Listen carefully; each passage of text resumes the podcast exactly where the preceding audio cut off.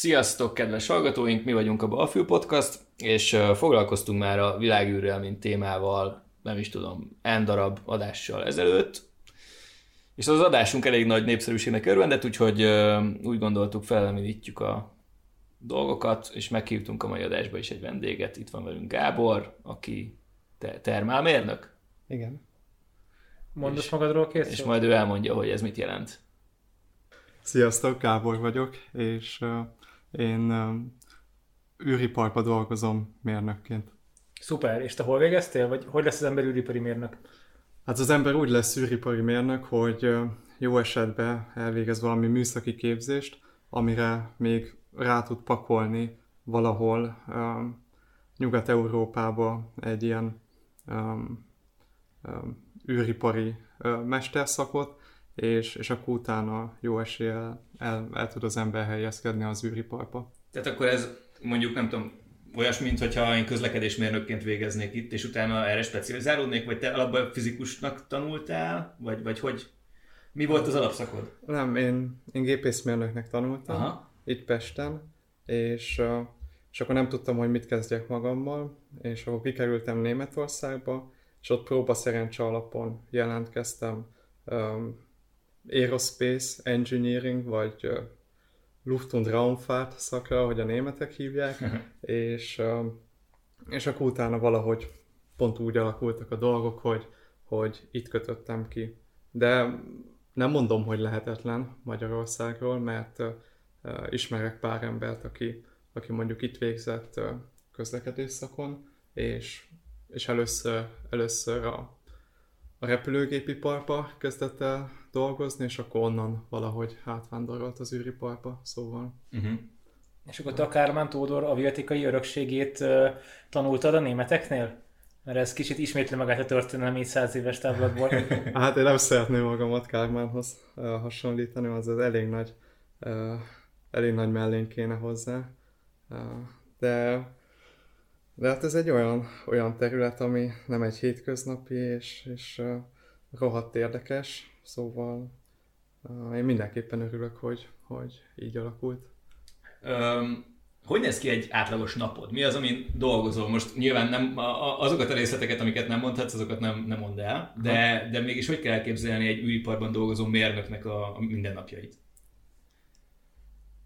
Hát általában elég sokat kell dolgozni, szóval egy átlagos nap, ha éppen nem világjárvány van, az úgy néz ki, hogy bemész a munkahelyedre, és, és leülsz a géped elé, és akkor elkezded számolni a dolgokat, és, és készíted, készíted elő a, a riportokat, jársz megbeszélésekre, prezentálnod kell, válaszolnod kell a kérdésekre, és akkor ahogy halad előre a projekt, akkor egyre több és, és nagyobb felelősségű feladatokat És még matlabban, vagy miben számoltok, és hogy kell elképzelni? Vagy van úgy, hogy így kimész és dobálsz egy ilyen műanyag bábút, és akkor mérjétek, hogy esik le, hogy mennyire áramvonalas, vagy Hát az űrbe a, a műholdak szempontjából ez az áramvonalasság, ez annyira nem játszik, mert ugye Oké, okay, tehát te nem űrhajókon dolgozol most, akkor vagy nem, nem kilövős rakétákon, amiknek áramvonalas kell. nem, nem, én műholdakon. És hát többféle, többféle uh, szoftvert használunk, ez területtől is függ, mondjuk egy optikai mérnök, az teljesen más szoftvereket használ, mint mondjuk, mint mondjuk én, de um, én személy szerint használok MATLABot is, mert, mert jó vele számolni, meg, meg lehet vele jól automatizálni a dolgokat, szóval. És akkor egy projekt, egy ilyen, egy ilyen nem is tudom, cégnél vagy ügynökségnél, ezt úgy kell elképzelni, hogy van egy mérnöki probléma, amit valahogy meg kell oldani. Tehát mondjuk mondok egy bagatel példát, mit tudom én, hőpajzsot kell csinálni valamire, és megvannak a paraméterek, hogy ilyen hideget, meg olyan meleget kell kibírjon, és nem lehet nehezebb, mint X, vagy vastagabb. Mint három gram. És akkor, és akkor összeraknak nagyon sok okos embert egy szobába, hogy oldjátok meg. Hát azért nem, nem így működik. Lehet, hogy filmekben így működik, de alapvetően ez attól függ, hogy, hogy milyen szinten dolgozik az ember, hogy alrendszert tervezel, egy kisebb cégnél dolgozol, és, és, és egy nagyobb cégtől megkapod a, a leírást, hogy mit kell elkészíteni, és, és te azzal foglalkozol, vagy esetleg egy nagyobb cégnél dolgozol, és közvetlenül mondjuk a Ézától uh-huh. jön a, a felkérés. Hogy Ezt mondjuk el, bocs, hogy ez az európai űrügynökség, csak mert a NASA-t mindenki ismeri, az Ézát nem biztos. Vagy aki nem... De Igen, az itt Európában... még nincsen ézes póló, de majd lesz. Nincsen ézes póló. Időkérdése. Ha, ha fölmentek az Éza webshopjára, akkor most az új dizájnos pólók, azok egész jól néznek ki, szóval... És csak 130 euró. Vicceltem. Hát, nem mondom, hogy olcsóak, de, de, de minden cent az űripar. Na ez az ott legalább azt támogatott tényleg. Szóval, um, inkább Ézás pólót vegyetek. Oké, okay, mesélsz nekünk egy picit az Ézáról, hogy ez hogy működik itt megrendelő, meg kik vannak benne? Mi is adunk bele pénzt? Mi is adunk bele pénzt. Ez egy, hát ez egy ilyen európai ernyő szervezet az űriparba. Vannak, vannak tagállamaik, akik hát, öt évente nagyjából így összegyűlnek, és, és akkor eldöntik, hogy mennyi pénzt dobjanak össze, és azt is eldöntik, hogy, hogy azt a pénzt mire költsék el a következő öt évre, és, és akkor így összejön elég sok pénz egy ilyen, egy ilyen gyűléspont tavaly, tavaly volt 2019-ben, és összesen össze lett, vagy be lett fizetve 14,4 milliárd euró.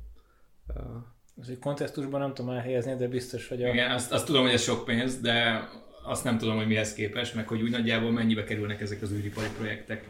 Hát mihez képest, hogyha ha mondjuk veszem az autóipart, ahhoz képest nagyon kevés. Szóval uh-huh. az, az űripar az, az uh, szerintem nem, nyilván ez nagyon sok pénz, mondjuk, hogyha összehasonlítjuk a Magyarország költségvetésé, vagy nem tudom mivel. Hát az 27 ezer milliárd az éves költségvetés uh, körülbelül. Szóval, szóval ez egy össze, összehasonlítható uh, vele, és um, de nyilván, hogyha, hogyha a, valakihez odamész, és azt mondod, hogy 14 milliárd euró, akkor az forintba átszámolva kurva sok nulla. Szóval az, mm. az így sok pénz, de, de ezek én, nyilván, én nyilván azt szeretném, hogy több legyen, meg szerintem az, ez, ez hasznos is lenne az emberiségnek, hogyha, hogyha még több pénz lenne, de de egyébként a tavaly megszavazott pénz az rekordösszeg az ÉZA történetében, szóval én, én nagyon pozitívnak látom most, a, most az űrkutatás jövőjét. És Na, tudjuk, hogy a magyarok hány százalékot adnak bele? A magyar, magyarok is beleadnak valamennyit. Nem fejből mondom, itt van előttem a, a, a diagram. Mi magyarok 97 millió eurót raktunk bele, ami 0,7 százalék. Ez is csak egy szám, szóval, hogy ja, ez, persze, de még kiad bele nagyon sokat, hogy ez miért a... Ha ez így lóg, lóg a levegőbe, én ezt mondjuk szívesen hasonlítom össze a csehekkel, ők ugye kicsit kisebbek, mint mi területileg, meg létszámilag, meg mit tudom én, de például beletesznek 150 milliót Szóval a csehek azért...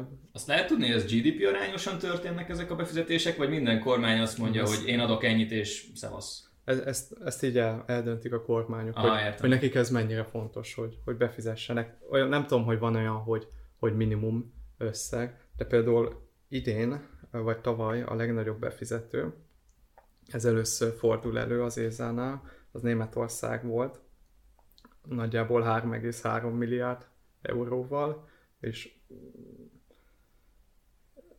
nyilván, nyilván az mindenképpen jóval több, mint amit a magyar állam befizet, de hát a német gazdaság is azért jóval, jóval nagyobb. De... És egy, bocs, uh, ö, azt akartam kérdezni, hogy ö, ezeknek a befizetéseknek van valamilyen ö, returnje? Tehát, hogyha azt mondjuk, hogy hogy, ö, hogy valamilyen technológiát vagy bármit kifejleszt az ÉZA ezekből a ö, befizetésekből következő x évben, akkor abból ezek az országok valamilyen arányban részesülnek. Ez befizetés arányos ez, ez a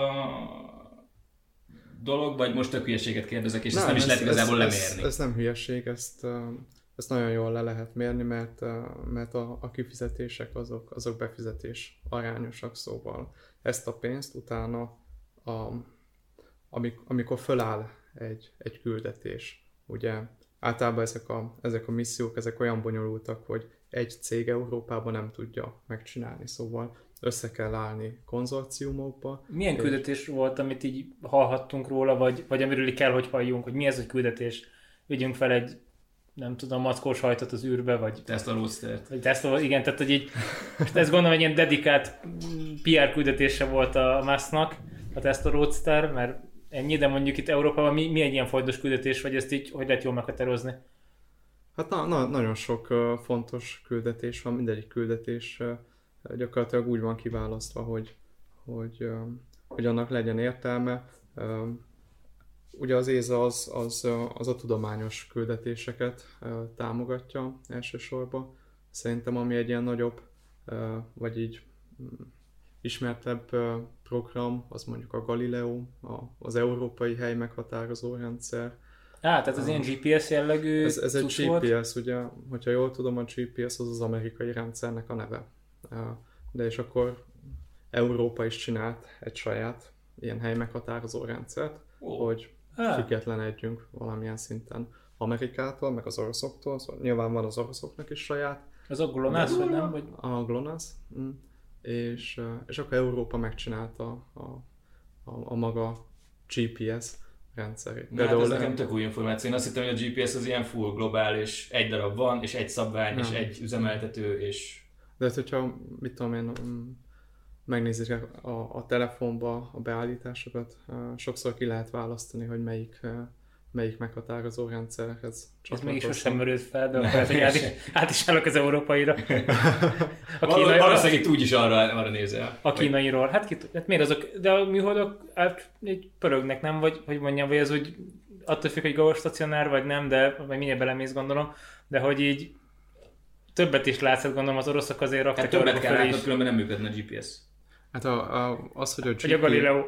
Igen. az, hogy a GPS műholdak hogy, hogy repülnek, az a, az a rendszer működési elvéből fakad. Szóval a, a GPS műhold azért tudja meghatározni, hogy te hol vagy, mert egyszerre több műholddal kommunikálsz, hogyha jól tudom, három műholdat kell tudjál nézni egyszerre, és, és akkor ebből a kommunikációból utána ki lehet számolni még, még egy földi szegmens segítségével, hogy te éppen hol működsz. Szóval Földi szegmenség szükség van? Minden műholdnál szükség van földi szegmensre, persze kell egy, kell egy irányítóközpont. Uh, nyilván amikor egy egyetemi csoport felküld egy CubeSatot, akkor nem biztos, hogy olyan óriási nagy földi szegmens van, de például a nemzetközi űrállomásnak több ilyen irányító központja van, ahol 0-24-ben ott van valaki, és odafigyel, hogy minden rendben megy. És ö, ezek inkább csak ezek felügyeleti feladatokat látnak el, vagy, vagy ők konkrétan, ö, tehát ö, oda akarok kiukadni, hogy egy ilyen űreszköz az autonóm is képes működni, vagy, vagy nélkülözhetetlen, hogy, hogy valamilyen földi támogatása legyen. Newton, már első, Newton első törvényi elrúgod, azt így megy. Hát de igen, de szóval érted, most abban van valami cucc, pályán tudja magát tartani, onnantól kezdve most mi baj lehet? Hát nagyon, nagyon sok baj lehet onnantól kezdve, hogy az ember pályára állt. Uh, egyrészt ezek a műholdak például folyamatosan küldik a telemetria adatokat, szóval te tudod, hogy a különböző részegységei azok jól működnek, hogy mondjuk a hőmérséklet szabályzó rendszer se szállt el a fenébe, meg, meg azért elő-elő fordul, hogy, hogy a műhold pályáját korrigálni kell, mert, mert jön egy másik műhold, amit ki kell kerülni, Elsőbsége van. vagy Hú, ez mennyire izgi lenne, bocsánat, hogy így, mint a vitorlázásban is megvan, hogy melyik hajó, hogy van. Jobb szelesnek van elsőbsége. Igen, jobb szesnek. Tehát, tehát ezért az űrben az kinek van a nagyobbnak, hogy a, vagy akinek van üzemanyag az arrébb áll? Mert akinek nincs, és nem tudja arrébb tenni a műholdat, úgyis mindegy, hogy mi van. Amikor Hát hát el- már űrszemétként elmélet- közlekedik ez a cafat. Ha nyilván az űrszemét uh, az egy passzív játékos, De az jó esetben nem azon a pályán van, vagy de lehet. Az lehet lehet azon azon a pályán. Például én űrszemétből kicsit felkészültem, mert, mert szerintem erről tök, Hát tök keveset- mesélj! tök keveset beszélnek, de, de én az űrszemetet azt a SpaceX fikázásra tartogattam. De, Akkor meg akkor eljött a. SpaceX fikázás De igen. Elon Musk megkapod. Um, nem, nem, mármint nem, nem úgy, hogy én hogy mondjam, mm, nem arról van szó, hogy száz százalékban nem értek egyet, amit a SpaceX csinál, azért nagyon sok jó dolgot csinálnak, meg, meg időközben ők lettek a, a legnagyobb szereplője ennek, a, ennek az iparnak. De, de nekem itt személy szerint van, van egy-két egy-két ilyen aggályom vagy, vagy aggodalmam. Például ők most, ők most el, eltervezték, hogy biztos hallottatok már róla, hogy, hogy, hogy műhold alapú internetes szolgáltatást. Ja, a Starlink, és, a Starlink. És, és hallottam is híreket, hogy nagyon sokan anyázzák őket, mert hogy mondjuk ö, csillagász fotósok, meg meg nem is tudom még honnan hallottam, hogy, hogy az égboltot azt itt teleszemeterik gyakorlatilag. Olyan sok műholdat lőnek fel, hogy, hogy nagyon sok mindenbe belezavarnak. Azért, hogy nézhessük a Twittert meg az Instagramot, most őszintén erre van szükség a világnak? És anélkül nem tudnánk nézni? Hát igen, szóval szerintem erre, erre a szolgáltatásra úgymond nagyon nincsen szükség, mert, mert most, hogyha a szarrában nem lehet Facebookozni, szerintem Ez az emberiség el van anélkül. Igen, az a négy ember. um, de én nem, nem tudom pontosan, hogy hány műholdat akarnak fölküldeni. Egy olyan információt találtam az interneten, hogy 12 ezer műholdra kapták meg az engedélyt. Ez ki engedélyezi? Um, hát ez megint ilyen, mi ez enged... Minket nem kérdeztek meg.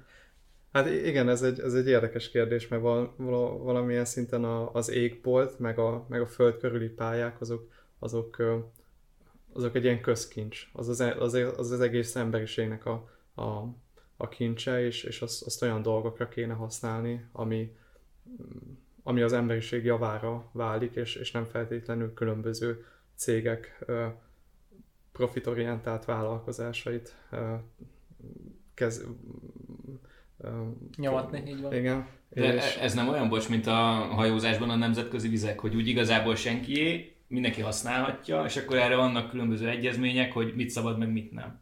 Vagy a világűrnél még nincsenek meg ezek az egyezmények? Vagy, vagy a világűrben is vannak egyezmények, de én nem vagyok űrjogász, egyébként van, van ilyen, űrjogász. Van, van ilyen uh. terület, van, aki ezzel foglalkozik. Hány űrjogász lehet szükség a világon? Szerintem, szerintem azért van, van, vannak egy páran. Az biztos, hogy ez a, ez a jogász szakma teteje. Tehát, hogy ennél menőbb nincs. Tehát úgy érzed, hogy ha lehet űrjogász, vagy pedig Amerikában legfelsőbb bíró, akkor űr, űrjogász lennél. Ez nem is kérdés. Vagy Magyarországon miniszterelnök. Ez az se rossz. Hát, inkább az űrjogász. Oké. okay. um, szóval akkor Tesla rótszer is űrszemét. Tehát akkor most, bocsánat, a Tesla rótszer is űrszemét? Mondták, hogy lehámlik róla a festék, meg benne van a bábú, ami majd nem sugároz. Hát csak az már nincs útban, nem? Vagy ezt hova küldték? De ezt Na, nem... nap körül van. Nap, ja, körül, nap körül van. Hát akkor... a Tesla, a Tesla a, ő egy ilyen, vagy hát az egy ilyen bolygó közi pályára van állítva, aminek van egy olyan, olyan szakasza, ahol, ahol majd megközelíti a Marsot, de nem fog beállni Mars körüli pályára, legalábbis amennyire én ezt tudom, vagy emlékszem rá, de az annyira nem vészes, mert mert az nem a föld körül kering, szóval az, az engem annyira nem zavar, hogy, hogy kint van egy Tesla, és, és éppen nem állik róla a festék, hanem inkább engem ez a Starlink ez azért zavar, mert uh, azért van, vannak szerintem ennek olyan rossz előjelei, szóval ez a Starlink, ez elkezdődött egy ilyen uh, próba, uh, egy ilyen próba verzióval, szóval először felküldtek 60 műholdat, hogy, hogy elkezdjék tesztelni a rendszert. És, és ez alatt, ez alatt a teszt időszak alatt, ezt is tényleg kigoogliztam, ki volt egy konfliktus, egy Starlink és egy, és egy ESA műhold került, mm, vagy hát ott prognosztizáltak egy ütközési lehetőséget, szóval mm, erre meg vannak ilyen szabványok, hogy mit tudom én, mekkorának kell lenni a valószínűsége annak, hogy két műhold összeütközik, eh, ahhoz, hogy, hogy mondjuk az ÉSA pályakorrekciót hajtson végre, és, eh, és én úgy emlékszem, hogy, hogy a Musk az annak idején lenyilatkozta, hogy az ő Starlink rendszereik azok ilyen autonóm módon az ütközéseket el tudják kerülni. Tehát ki, ki twittel valamit, és az Éza majd arrébb áll, és akkor ki lett kerülve, nézzük És, a és, kérdésre. ez, és ez pontosan így volt, az Éza az felvette a spacex a kapcsolatot. Ez, ez a történet egyébként fönt van a, a space.com-on, az egy elég jó kis oldal, ott, ott lehet érdekes dolgokat olvasni. Um, és, uh, és az Éza megkereste a SpaceX-et, hogy hát srácok, csináljatok már valamit, és ők azt mondták, hogy hát, nekünk, nekünk az úgy jó, jó, ahogy van, és akkor az Éza, az Éza korrigált. De, de már, hogyha ez 60 műholdnál előfordul, akkor mi lesz esetleg 12 ezer műholdnál, amikor ez, ez egy nagy szám, de, de ugye a Föld is nagy, meg, uh-huh. meg ott a pályákon sok hely van, de azért, hogyha növelem a műholdak számát, akkor annak az esélye is növekszik, hogy, hogy ezek valamikor összeütköznek. Tehát ki a franc tudja ezt lekövetni? Ez megint egy probléma, nem? Hogy, a, hogy amikor 12 ezer kis apró tárgy pörög, és akkor azt ugye nem radarral nézed. Mekkorák ezek? Csak hogy hogy képzeljük el? Hát ez, nem- ott, csak ez attól függ. Ez De egy ilyen. Starlinkes szabványmű volt. Uh, Gondolom ezek ugyanolyanok, mert hát egy Azért ez célra, egy- egy célra használják őket. Akkor mint egy kocsi, vagy mint egy mikro, vagy feelingbe, vagy nem tudom, sajtburger. Ezt nem néztem meg, hogy a Starlink mekkora, a jóval nagyobb, mint egy sajtburger. A, azt hiszem a, a, a legkisebb um, műhold, amit, amire van szabvány és küldenek föl. Van egyrészt ez a CubeSat, ami 10x10x10 centis kocka, meg talán van még um, olyan, hogy Pico SAT, az 5x5x5 centis, szóval Bocs, Ezek 5x5 centibe bele lehet rakni. hát nem sokat, nem sokat, Oké, okay, az, valamit az bele mire lehet jó? rakni. Azt miért küldjük föl? Ezek Um, diákok, tehát a diákok fejlődnek ezzel igazából? Ez a célja? Igen, vagy hát szerintem ez arra jó. Ma már vannak olyan vállalkozások, akik, akik eh, ilyen CubeSatokat fejlesztenek, és, és azzal oldanak meg különböző, különböző feladatokat, de, de ilyen, Oké, okay, de milyen Ilyen. feladatra bírják fel egy CubeSat tervezőt? Tehát mondjuk amikor akarom nézni, hogy meddig áll a, az olaj a- az olajtartályban, és akkor ez a hír, meg a Walmart arra nem, parkolóban mennyi nem, kocsi áll, az, az nem ez a az kategória, nem, nyugtass meg. az nem. Bocs, közben megnéztem, a Starlink műholdak azok a small sat kategóriába tartoznak, és 100 és 500, között, 500 kg közötti Aha. tömegűek. Igen, azok, azok ilyen kisebbek, például az észának az eddigi legnagyobb műholdja. Annak az a neve, hogy Envisat, az nagyjából két tonna. Szóval az nem tudom már hány méter, de az, az tényleg ilyen autó, autó Hmm. méretű. És akkor lenyitod a kis oldalpanelét, és akkor kinyílik a, mi ez, nap kollektor, vagy A napelem. bocsánat, napelem van rajta, nem kollektor, melegítő vizet is akkor. Hát, oké, most át, átugrunk kicsit egy másik témára. Több, több lehetőség van, hogy egy műhold az hogyan biztosítja a, azt, a, azt az energiát, ami a működéséhez szükséges. Itt földkörüli pályákon napelemet használunk, szóval az a legegyszerűbb. Ugye a, kint az űrbe erősebben is süt a nap, nagyobb a, nagyobb a teljesítménysűrűsége, mondjuk így, és és ezzel így a föld, föld körüli műholdakkal így elég jól el van az ember, de hogyha mondjuk nézzük a... Föl, várj, hadd had tegyem fel a klasszikus kérdést, hogy és amikor a sötét oldalon van, akkor nem működik? De működik, de akkor, akkor a, a, az akkumulátorról működik, szóval minden, Annyira tudtam. minden műhold úgy van, úgy van kitalálva, ugye azt tudjuk előre, hogy milyen pályán fog menni, és ott ki lehet számolni, hogy, hogy mennyi időt fog eltölteni árnyékba, és, és erre, erre is megvannak a szabványok, hogy, hogy mondjuk hány, hány orbitot, hány föld megkerülés kell mondjuk kibírjon úgy, hogy ö, úgyhogy mondjuk nem működnek a, a napelemek. Szóval, hogy mennyi tartalék kell, hogy legyen az akkumulátorban. Ez nyilván nem végtelen, szóval ha ez, ez egyszer elfogy, akkor az Van egy, van egy drága űrszemét. Akkor van egy drága És gondolom, űrszemét. akkor ti nem ilyen ólomsavas aksit raktok rá, ami cson nehéz, hanem itt azért ez erősen optimalizált Meg játéktér. Működjön mínusz 200 fogon, meg ilyenek. Igen, hány fok van fönn? A sötét oldalon. A sötét oldalon. Én, én termál területen dolgozom, szóval ez... Jó, akkor ezt még bőven ki fogjuk fejteni, de most a gyors kérdés, hogy hány fok van fönn, vagy mi, milyen range, milyen sávba változik a hőmérséklet. Hát az attól függ, hogy hol vagy. Szóval, hogyha, hogyha Uha, éppen, uha. ha éppen süt a nap, akkor, akkor a műholdat fel tud elég rendesen melegedni. Uh, mit tudom én, 100 meg 200 folyik is fölmeleghet, wow. fölmelegedhet attól függően, hogy, hogy, hogy ja, milyen, milyen, milyen felületed, mekkora a felület, és hogy, és hogy milyen felület, mert hogy nagyon egyszerűen fogalmazva, hogy milyen színű a felület. Ja, mert, az albedója gondolom. Az a földnek van. Az a földnek van, van albedó faktora. Mi az albedó faktor? Az albedó faktor az az, amikor a nap rásít a földre, és a föld ennek a sugárzásnak egy részét visszatükrözi. Ez az albedó faktor, és ez olyan 0,3-mal lehet számozni, olyan 30 30 Így 30%-ot visszaver. 30%-ot visszaver.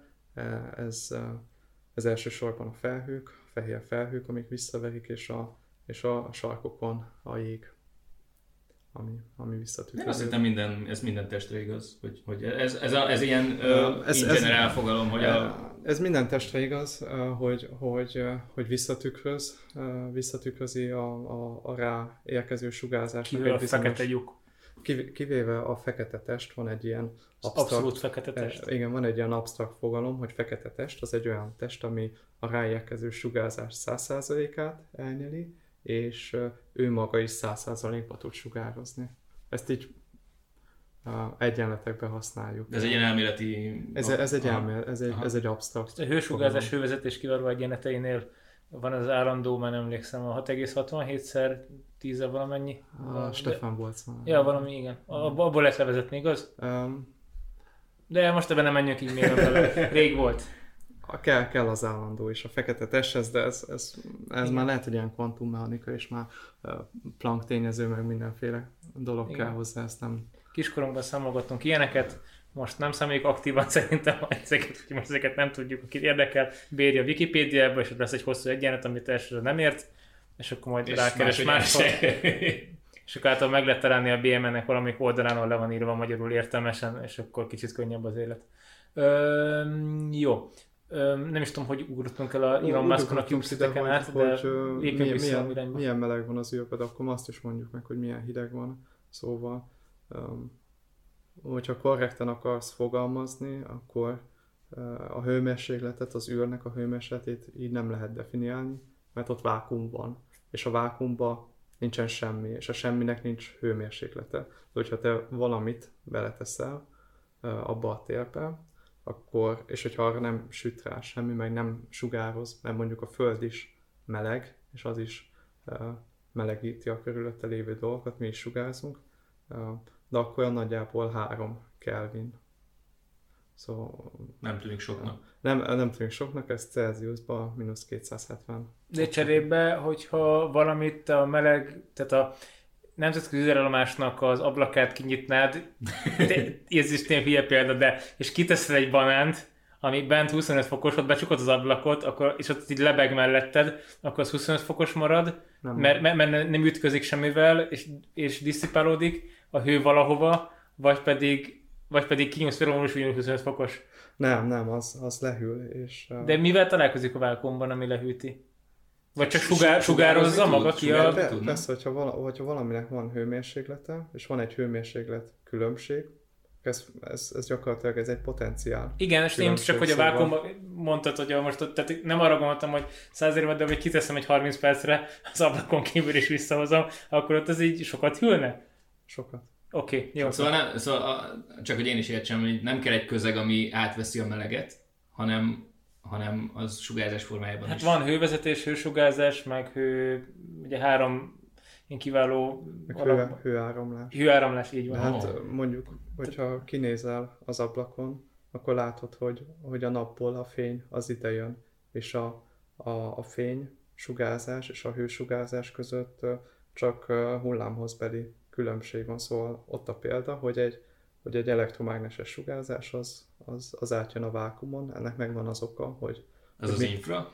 Uh, vagy most... Nem, nem. Ez, az infra az tartomány. A, az igen, az, az, igen, csak most egy hullámhozban tér el, tehát akkor gondoltam az infra. Igen, igen, mondjuk, hogyha mi emberek ezzel a 36 fokos testhőmérséklettel mi infra tartományba sugárzunk, hogyha felveszi az ember az infrakamerát, akkor látja is a Aha. sötétbe az embereket. A, aztán van a, van a látható fénynek a a tartománya, és ahogy egyre megyünk lejjebb a, a, a hullámhosszal, akkor a kékből átváltunk ultra, ultraibolyára, röggen, gamma, és Szóval az az egyik irány, és a másik irány pedig, a, amikor a vörösből mész uh-huh. át a, a, az infravörösbe, meg a, a, a rádió hullámba, és, és így tovább. De, de ez, ezek a dolgok, ez, ez mind elektromágneses sugárzás, és ez, ez, ez lényegében tekintve ez ugyanaz. Most éppen annak a függvény, hogy milyen, milyen elméletet nézel, ez lehet foton, vagy lehet hullám. Meg mindkettő egyszerre. Mm. Ja, abszolút, igen. Okay.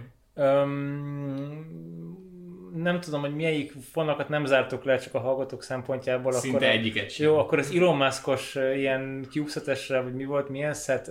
Starlink. Starlink és borzalmat, akkor azt tizárogassuk le, aztán utána majd ugorjunk vissza a hőstől. Tehát akkor ezek itt pörögnek 60-on, megy a tesztelés, majd neki mentek az Ézának, az Ézá arrébb parkolt, azt gondolom egy csomó pénz, meg energia, meg... meg de tényleg amúgy, tehát hogy hogy kell arrébb parkolni? De nem az, de mekkora arc kell ahhoz, hogy, hogy azt mond, hogy én nem állok arrébb. Módos, módosíts pályát te. Hát ez a Tesco viszonylag gyakran előfordul. De én értem, csak érted, ezek több millió dolláros eszközök, és akkor, és akkor most oké, okay, hogy, hogy a Musk fölküldött 60-at így tesztelési célból, de tehát, hogy feltételezem, hogy vannak ott is dolgok, amiket így illik betartani. Mert várom a 100 milliós point, amikor a magyarok majd elérik az új missziót, hogy küldjünk fel egy pár darab ilyen csapágygolyót, és tegyük olyan pályára, hogy menjen neki valakinek csak a poén kedvéért. Dögölje meg a szomszéd tehene jelleggel. Ja, értem. nem, ilyen, ilyenre nem fog sor kerülni, ebbe, ebbe egész biztos vagyok. Hát, sok mindenre mondtuk már a 20. században is. De Hát ez most én nem tudom, hogy, hogy a, a SpaceX az milyen alapon hozza meg a döntéseit. Lehet, hogy ők, ők más számokkal és valószínűségekkel dolgoznak, de, de itt ebben az esetben ez, ez dokumentáltan megvan, hogy, a, hogy az ÉSA állt arrébb. Um, hogy kell arrébb állni? Hát úgy hogy, úgy, hogy amikor megtervezel egy műholdat, akkor abba bele van tervezve egy uh, úgynevezett AOCS rendszer, a amikor az űriparban minden területnek megvan a, a, az ilyen mozaik szavas rövidítés, ez van nagyon sok ilyen három meg négy betűs mozaik szóval dobálóznak az emberek. Az AOCS az a Attitude and Orbit Control System, szóval van egy, van egy olyan rendszer, többféle eszközzel meg lehet ezt oldani, amivel te tudod változtatni, hogy a műhold az, az hova nézzen, meg azt is tudod változtatni, hogy, hogy milyen pályán.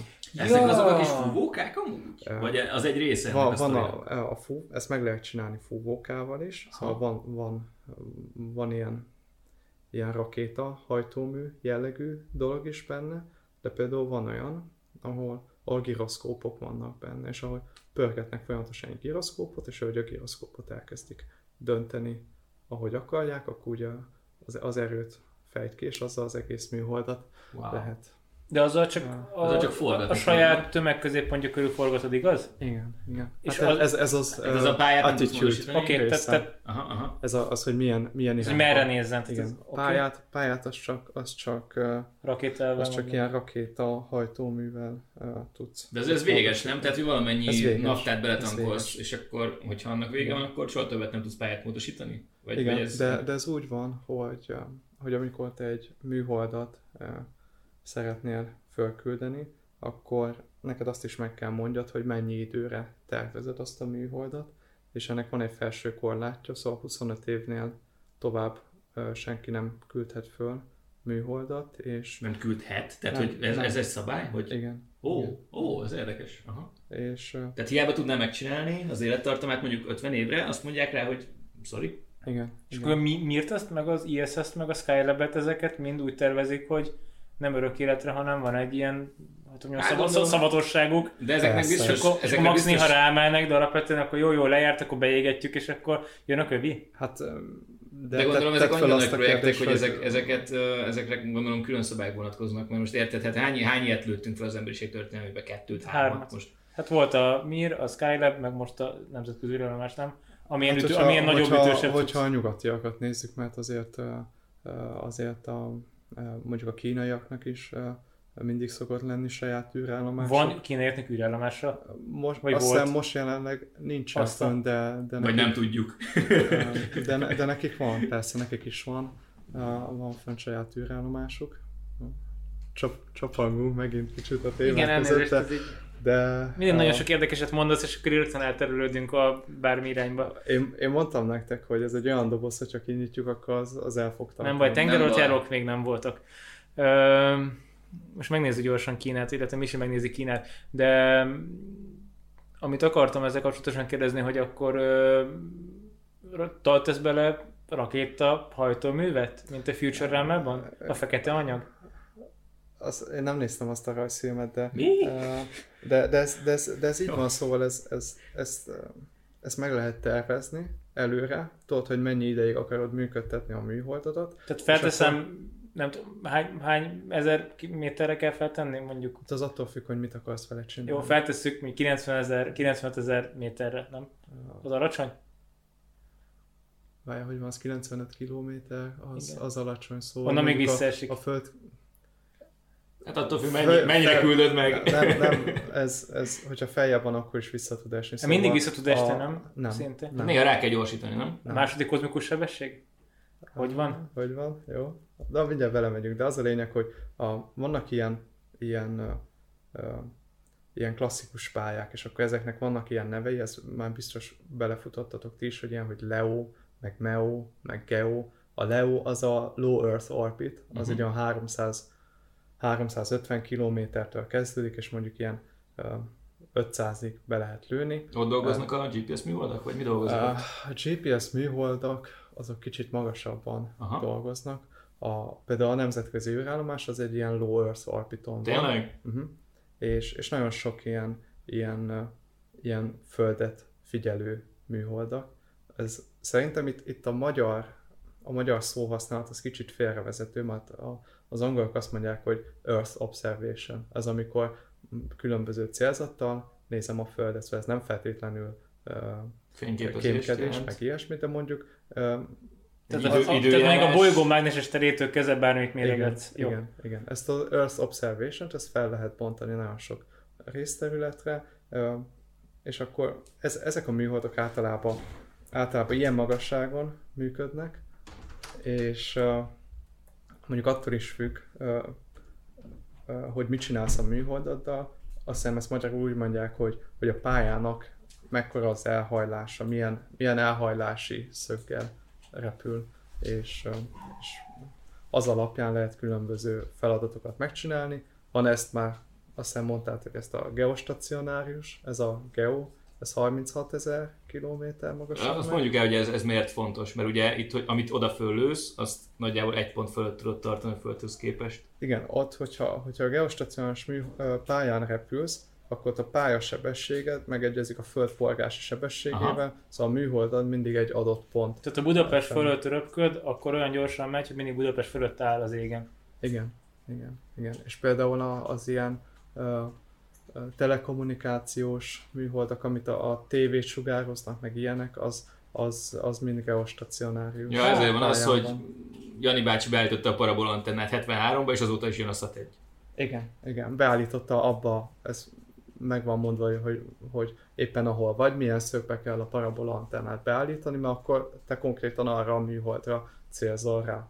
És akkor tudod venni azt a jelet, amit az a, amit az a műhold uh, sugároz. Bocsánat, megint csapogunk, de hát ez marha ötlet volt még az 50-es, 60-as években, amikor csináltak ezt a nem Starlink, de mi volt a neve? A, amikor ezt a kiváló ilyen ballont felengedték, és megpattintották Amerikába, illetve Európa felé. Ugye ez ennek az előfutára volt valahogy lehessen televíziót átküldeni real time, tehát élőadásként. Fú, én erről nem hallottam Na, akkor Na, még nem volt mi volt, csináltak egy ilyen ballonos Igen, módszert. egy ilyen ballon ott röpült, és akkor azt meg lehetett folyamatosan célozni antennával, mert volt ilyen, azt hiszem, aranyszínű, vagy fene tudja milyen színű volt, és akkor megpattant a jel, és akkor lepattant Európába. Hú, vegyem meg, ez igen.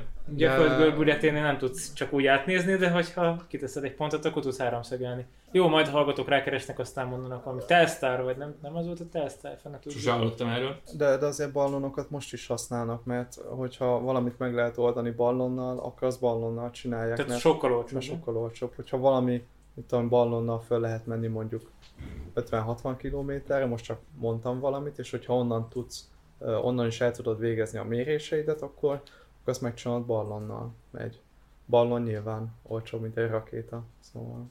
Hát ez neked nyilván. Van, aki, van, aki úgy gondolja, hogy így fogunk egy ilyen Scud rakétát, aztán még kimegy az űrbe. Az se olcsó. A, a SpaceX-hez visszatérve, szóval valahol, valahol ott kezdtük el ezt, a, ezt az egész beszélgetést.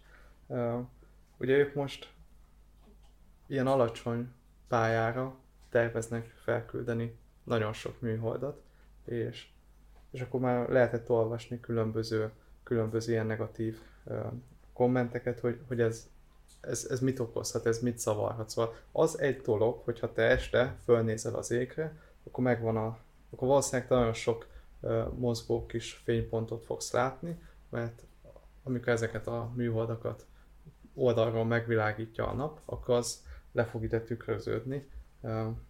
Nyilván ez is egy olyan sajnálatos dolog, mert, mert ez elrontja mondjuk a csillagoknak a, a, az élvezetét, de hogyha csak ez lenne a baj, én azzal még együtt tudnék élni, de, de engem az zavar igazság szerint, hogy, hogy mi van, hogyha, hogyha ezzel tényleg annyira megnő majd az ütközéseknek a kockázata, hogy,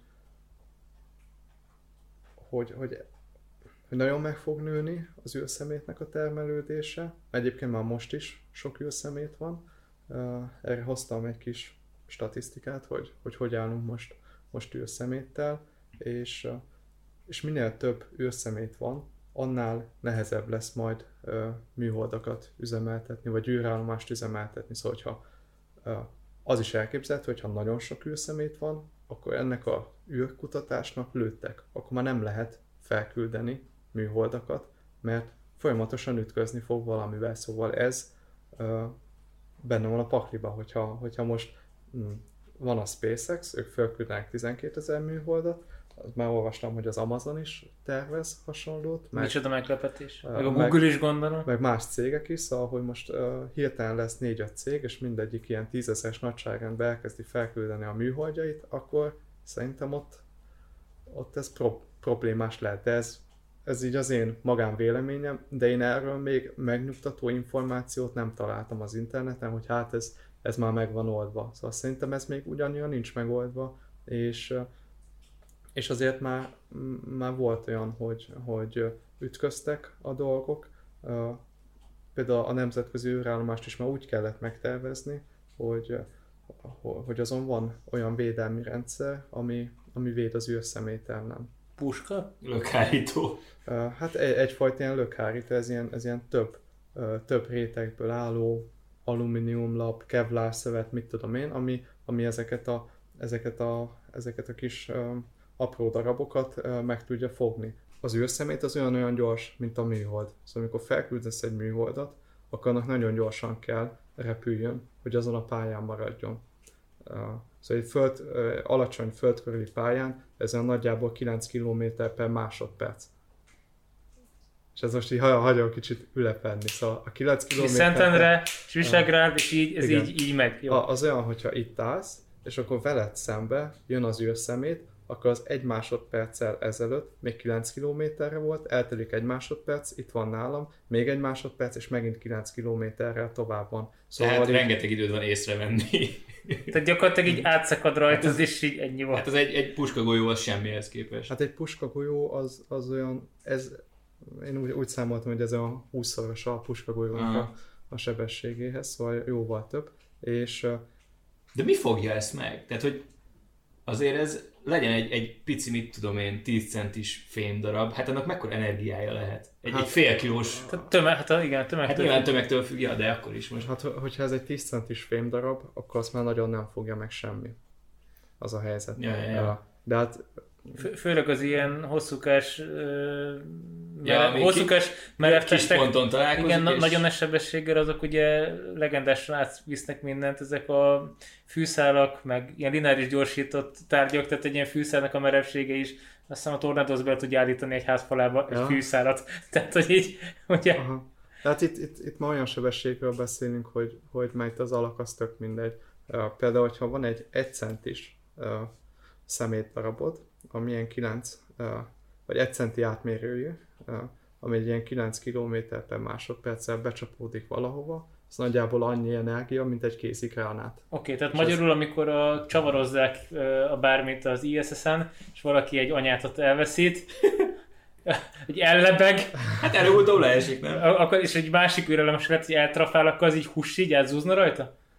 Hát egy, egy csavaranya az még nem, nem zúzált egy űrállomáson, de hogyha minden marad úgy, ahogy most van, akkor ez annyira nem vészes, szóval a mostani szituáció az egész jól kézbe van tartva. De tudják mert... az összes ilyen darabkát, hogy hol van? Az összeset nem tudják. Én úgy olvastam, hogy 5-10 cm fölött már meg lehet mondani, szóval van olyan... Szóval hogy, olyan, hogy, hogy megnézni? Vannak olyan földi rendszerek, ezek, ezek ilyen radarrendszerek, ami, ami csak ezt nézi. Szóval mi folyamatosan monitorozzuk, hogy az űrszemét, az hogy repül a föld körül. Bocs, várjál, létezik olyan földi telepítésű radar, ami egy 300 km vagy még magasabban lévő valamit, ami 10 centi nagy, azt lát. Igen. Real time. Anyád. És akkor ezt úgy, ezt, ezt tiszt, mondjuk úgy, hogy jó közelítéssel 10 centi fölött tudod őket detektálni, és akkor ők azt csinálják, hogy meg tudják határozni a pályájukat. Szóval van egy, van egy ilyen szemétkatalógus, egy, egy Space Debris katalóg, és, és ott benne vannak a, a, a katalogizált szemétdarabok, vagy nem tudom, törmelék, törmelékdarabok, és, és ugye megvan a pályájuk is határozva, de ez a pálya, ez nyilván ez, ez folyamatosan változik. Mert, mert, ezek, mert ezek passzív elemek, és, és, a, és a Föld körül a gravitáció se egy egyenletes valami, meg vannak különböző hatások, mondjuk, hogy rásít a nap, a napnak van nyomása. Szóval az, ezek... Tehát ez, de, de, de, nem, nem ez, fény, ez fénynyomás, nem? Ez fény, fénynyomás. Igen, ezt mondjuk a hallgatóknak, mi ez, hogy fénynyomás, mert szerintem nem mindenki... Van ilyen napitorlás. Az kurva Hát ez, ez szerintem a legjobban onnan lehet levezetni, hogy a nap azok, azok ö, ö, foton által közvetített sugárzás, vagy így is fel lehet fogni, hogy az fotonok közvetítik. Ugyan a fotonnak nincs tömege, de iszonyat nagy sebessége, ugye hát fénysebesség jön, és amikor az ott becsapódik, az ott egy nyomást ki tud fejteni. És akkor van, vannak is ilyen, én már láttam ilyen játékokat, hogy ilyen vákum csőbe van ilyen kis propeller, és hogyha az a fénybe teszed, akkor az ott elkezd, elkezd forogni. És ez azért, mert a fénynek van nyomás, és, és ez változtatja a pályát. Na mindegy, és ezt így Tehát katalog... picit lögdösi ezeket az űrszemeteket igen. a földkörüli szóval, pályákon. Igen, és meg hát nem csak az űrszemetet, egyébként mindent, szóval, szóval ezt, ezt kompenzálni is kell egy idő után, és, és hogyha megvan a pálya, ők mindig ki tudják ezt a pályát, vagy a pozíciókat előre számolni, mindennek a, a jövőbeli pályáját kiszámolják, 72 órával előre, és mindig leellenőrzik, hogy hogy, hogy van-e esély ütközésre, és hogyha, és hogyha ez az esély elég nagy, akkor ott pályát módosítanak. Szóval a nemzetközi űrállomást az általános, át, átlagban évente egyszer űrszemét miatt módosítani kell a pályáját. Nem is olyan gyakori, én azt hittem, hogy többször kell. Hát szerintem Igen, meg elég gyakori. Én pont azt akartam, hogy szerintem tök gyakori, 17 percenként kerül meg a Földet, hogy hogy van? valami akkor ül ilyen, mit 20-30 perces sávon belül azt hiszem mindig egyszerű megkerüli a bolygót, és ahhoz képest viszont tök, tök sűrű, hogy... Hú, az, az hogy, milyen, hogy, hogy milyen idő alatt kerüli meg a bolygót, azt... azt Aztán nekem így ilyen... Szerintem úgy, úgy a legegyszerűbb, hogy a, a, megfogalmazni, hogy nagyjából 90 perc, mire mire egyszer bejárja a pályáját, mert a bolygó az alatt, hogy folyamatosan elforog, szóval az, az um, relatív, hogy mennyi idő, de de ez 90 perc az orbit ideje nagyjából a Orbit idő, ezeket a szavakat meg kell szokni, amikor már röpködünk a Mars felé. Uh, ja, nem tudom, hogy mi a, mi a magyar... Nem, teljesen uh, valid, csak hogy uh, ugye a... Keringési idő, nem? Igen, igen, csak a, a ja. Földön ezek a témák úgy viszont ritkán jönnek fel, hogy a, igen, mennyire kerüli meg, de közben mi is forgunk, és akkor ez úgy... Igen, minden, minden mozog mindenhez képest, szóval ez, ez kicsit bonyolult egy, egy idő után, de de jó, és, és, és hogyha már egy 1 centis szemét, akkor a károkat tud okozni, akkor, akkor egy 10 centis az nyilván még nagyobbat, de a, a nagyobb darabokkal úgymond nincs baj, mert azt lehet jól detektálni, de mondjuk az mit csinálsz az 5 centi alatti űrszeméttel? Azt már nem tudod detektálni. Igen, az, az, az vagy eltalál, vagy nem. És tényleg ez a, ez a hivatalos hozzáállás, szóval megvan, megvan arra a, a valószínűség, hogy egy, egy négyzetméterre mekkora az esély, hogy, hogy űrszemét, vagy mennyi időt kell várni, hogy oda becsapódjon egy űrszemét. Tehát magyarul elég ideig vannak fönt az ISS-en az űrhajósok, akkor egyszer valakit kinyír egy űrszemét? Elméletben igen, szóval az űrhajósok úgy mennek ki űrsétálni. Tehát, hogy simán lehet, hogy, meg, hogy- tehát, hogy most simán lehet, hogy meghalsz, mert észre se veszed, ha 9 km per másodperccel valami át sikolt a sisakodon. De abban az a jó, vagy az a, Hát idézőben jó, igen. a, a, az, a, az a vigasz, hogy, hogy azt se veszed észre, hogy meghalsz, mert az tényleg olyan gyorsan történik, hogy, hogy abból nem, nem, veszi, nem veszel észre semmit. Hát, ha csak nem szakítja le a karodat. Az nem, nem szakítja le, az olyan, hogy így átmegy rajtad. Szóval, hogy ahol eltalál, úgy, ott úgy átmegy rajtad, mint a húzat, szóval ott, ott, ott lesz egy kis... Hát akkor Lyuk. mégiscsak lassan halsz meg. Hát, Jó, de nem menjünk bele, és mi ebben. hogyha a fejeden megy át, akkor... Igen, és csak De az... ennek sokkal kisebb az esélye, mint... Igen, és amikor kimegy az űrhajós, neki a felülete az, az nem olyan nagy, szóval statisztikailag arra kicsi az esély, hogy egy űrhajóst eltaláljon az űrszemét. Aha, köszi, Ar- nagyon. arra Rohadt megnyugtatom, tehát, hogy így... A, arra nagyobb az esély mondjuk, hogy a szkafandered tönkre megy, és ott történik valami. Például ilyen már volt, szóval űrhajós az, az volt, hogy már majdnem meghalt, sőt, ironikus módon majdnem megfulladt a űrséta alatt. Ez egy, ez egy olasz, vagy hát egy európai űrhajós, de olasz származású, a Luca Parmitano. Ő egy űrséta során valami, valami, elromlott a, a, a, a szkafanderébe, és, és elkezdett szivárogni a víz a, a ruhán belül. És ugye a víz a súlytalanságban az teljesen másképp ö, ö, működik, mint, mint itt a Földön, szóval úgy azáltal, hogy, hogy a mikrogravitációban van, a, a- felületi erők, vagy a felületi energiák, felületi feszültségek lesznek a domináns erők, ami azt jelenti, hogy, hogy nagyon jól nedvesít mindent. Tehát jól terül, Jól terül. És akkor és nem folyik. és észrevette, hogy, hogy itt, itt, a, itt a nyakánál elkezd, elkezd vizes lenni, és ő abban a pillanatban elindult a zsilip felé, de mire odaért, addig a, mit tudom, a, a bal arcát, meg a szemét, meg már mindenét vizes Ja, volt. és nem folyik le. Ez És elég nem folyik le, érzés hanem, lehet. hanem, hanem terül el az arcodon, és hogyha túl sok ideig, vagy hogyha van elég idő, akkor az ott beteríti az arcodat, és te megfulladsz. Ezért nem tusolnak az nem tudta, így, nem tudta így lefújni magáról, vagy, vagy nem tudom. Most lehet, hogy hülyeséget kérdezek meg, nem voltam még ilyen. Gondolom próbálkozom. Én sem voltam, de De biztos, igen, hogy próbálkozom. próbálkozott, ja. De- Ez nem jutott eszébe.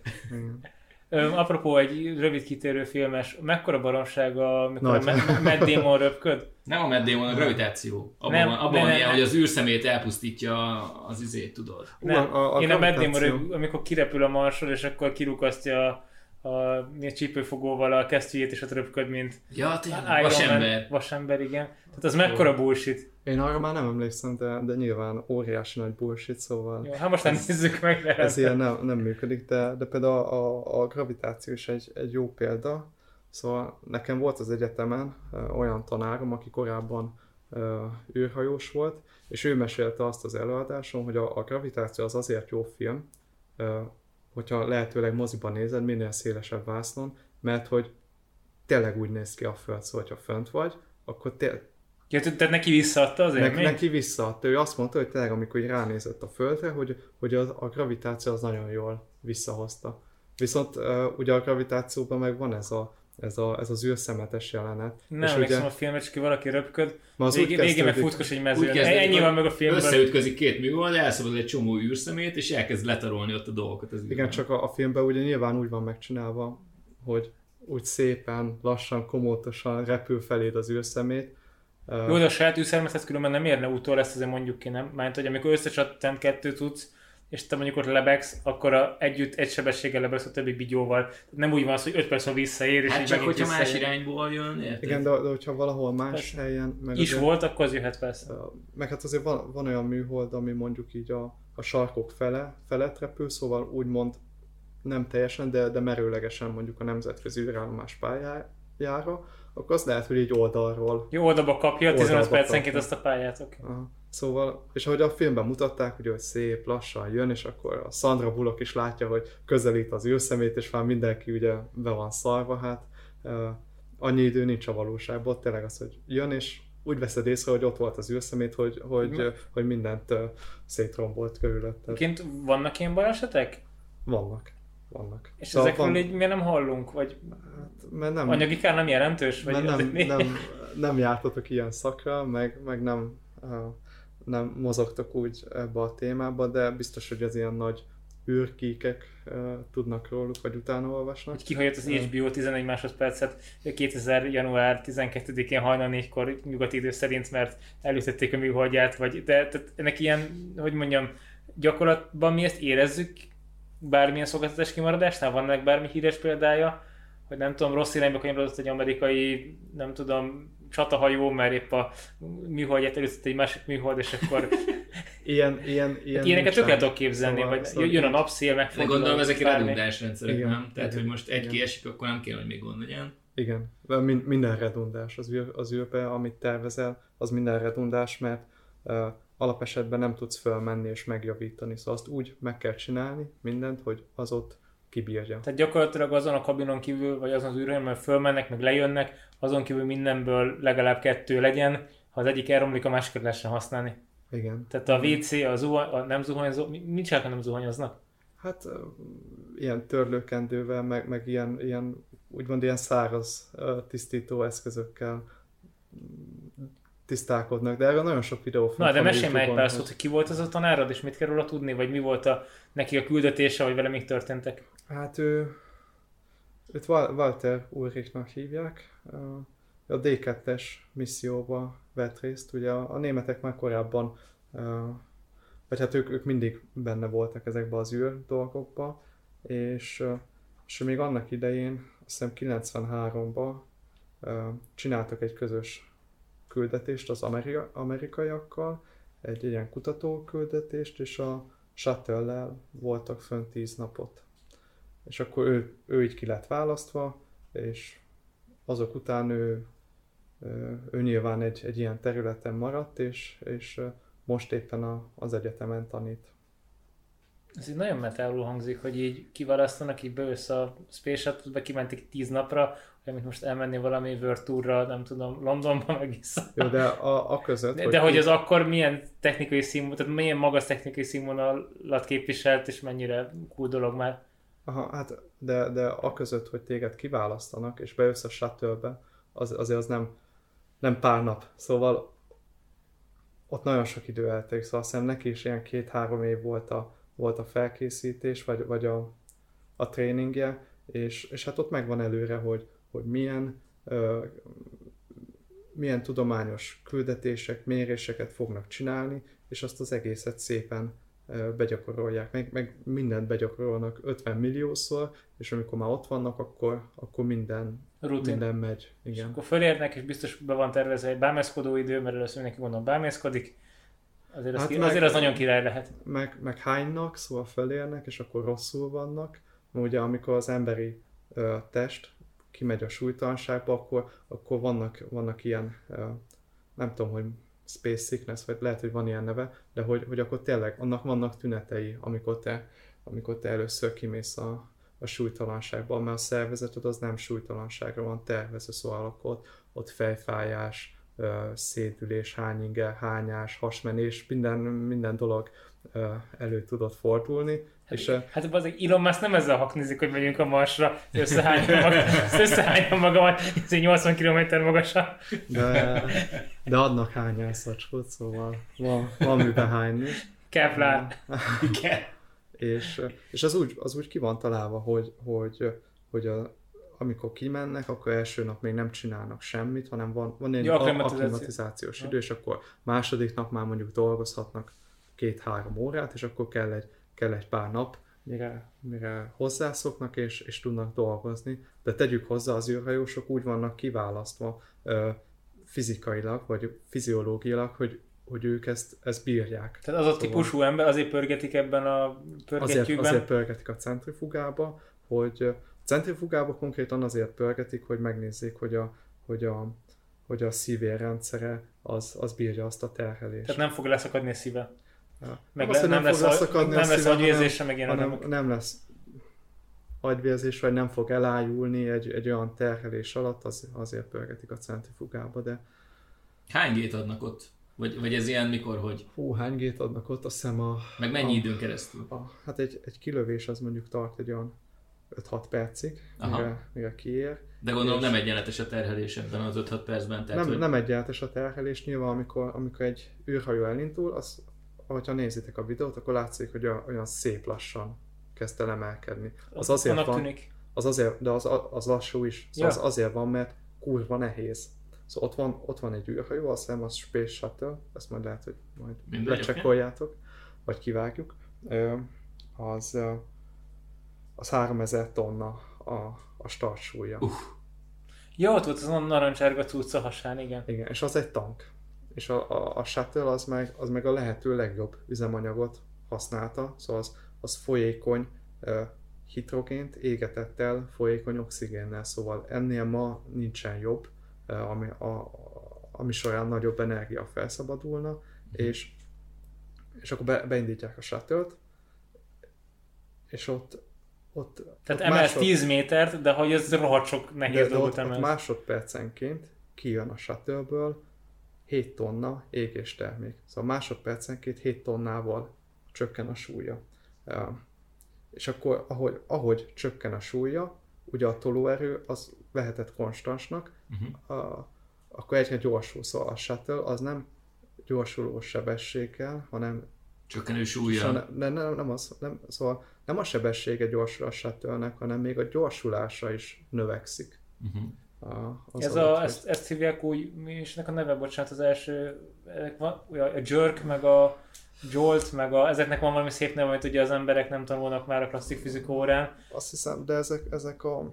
mert ugye ezek, Ezek a... attól, ez tehát nem a- olyan, hogy Hát amikor a hogy- sebességnek veszed az első differenciáját, Igen, az lesz igen. ugye a, az a gyorsulás. az a gyorsulás, annak És a a gyorsulásnak veszed a...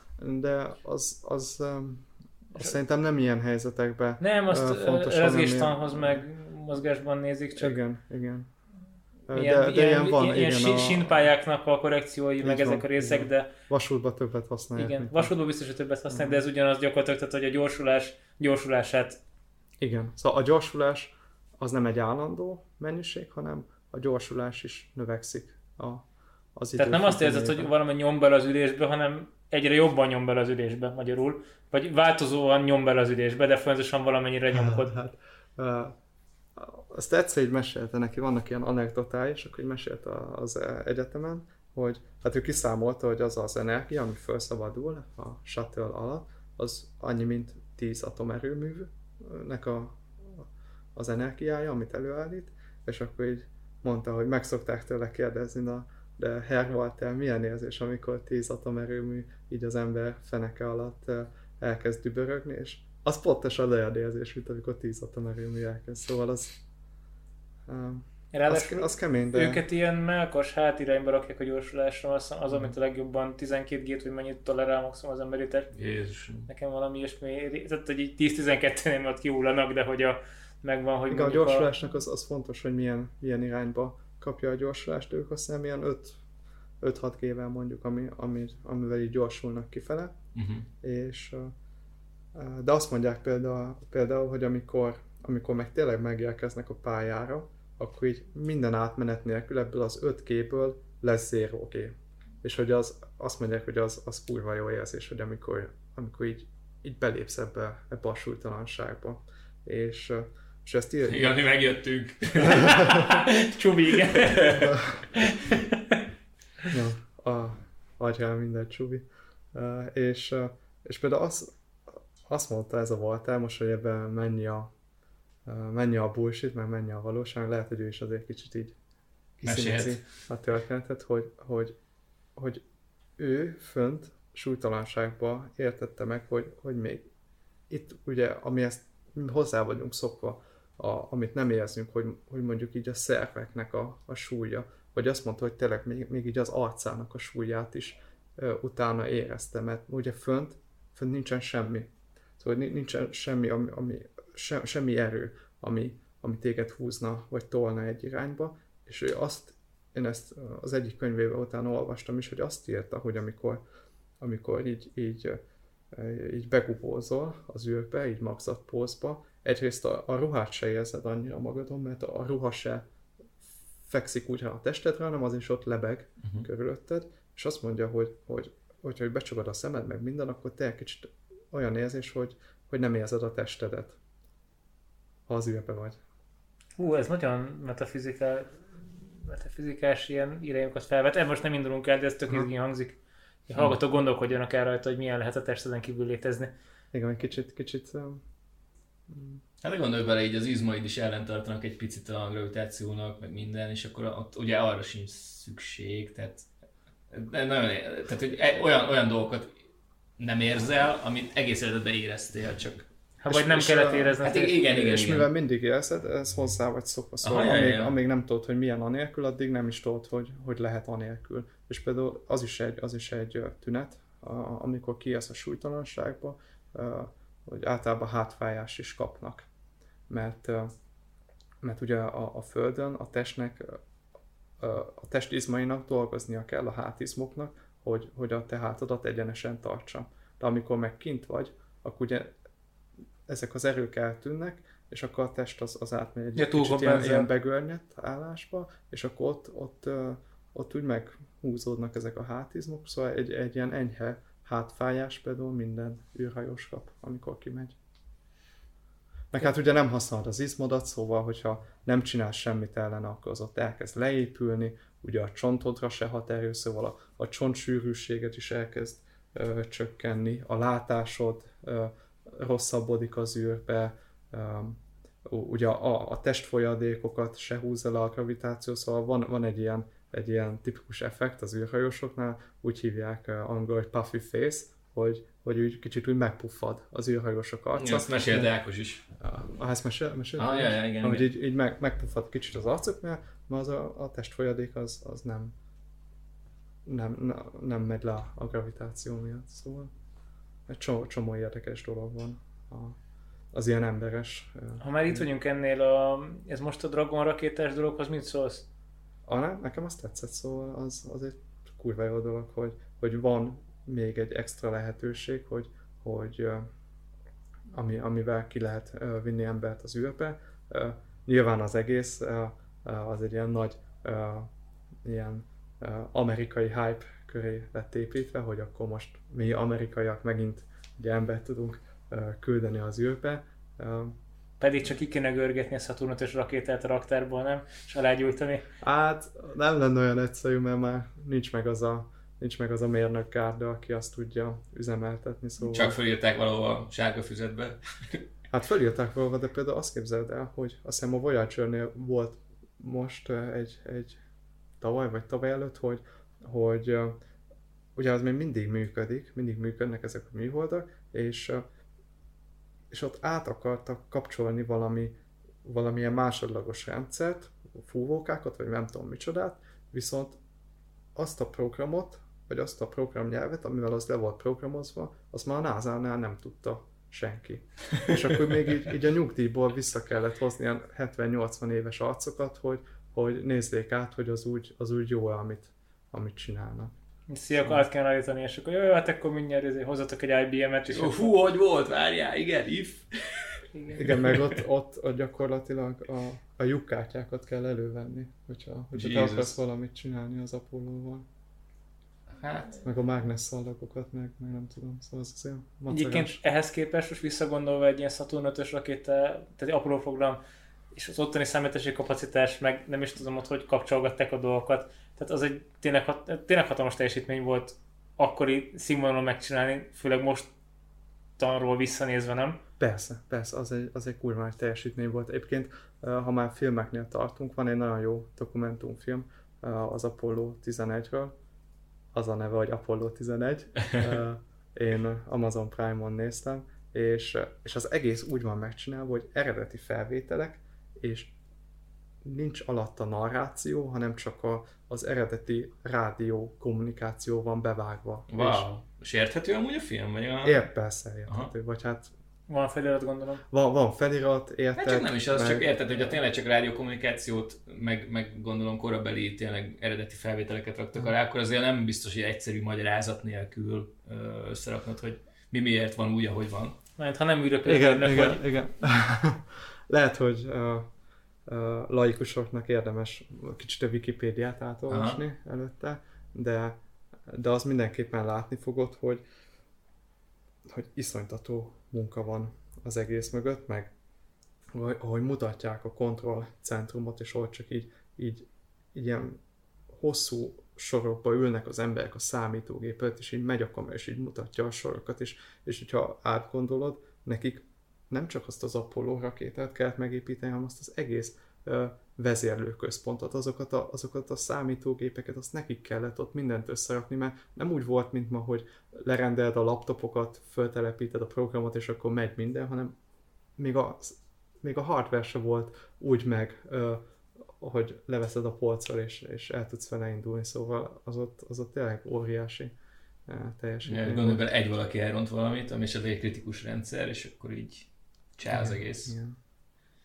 Ott az, azt, hiszem, azt hiszem egy a tíz arányba dolgozott a NASA, szóval a NASA-nak mindig megvannak az ilyen, az ilyen célkitűzései, hogy, hogy mennyire legyen biztonságos. Szóval nekik, amit így előírtak maguknak, az, hogyha 10 küldetésből egy elfüstöl, az, az még úgy vállalható. Wow. Ez, a, ez, a, ez a shuttle misszió alatt egy a 100-hoz volt, 130 valahány shuttle volt, és abból kettő szállt el sajnos, de, de nagyjából hozták ezt az egy a százas ö, arányt. Nyilván a- az űrhajósok tudják, szóval ők úgy ülnek oda bele, hogy Jó, ez kockázat, mint a berepülés, tehát ez nem, Igen, igen. ez nem olyan, hogy lemegyünk a strandra meg vissza, a strandon és megfulladsz, ha meghalhatsz, de azért így, tehát erre készülsz akkor három évig, hogy benne van, hogy leválik a, hő, a hővédőpajzs, és igen. meghaltok. Igen, a, a, vagy, vagy tök mindegy, akár, Bármi bármi, lehet. bármi történhet, ami miatt ö, meghalhattok.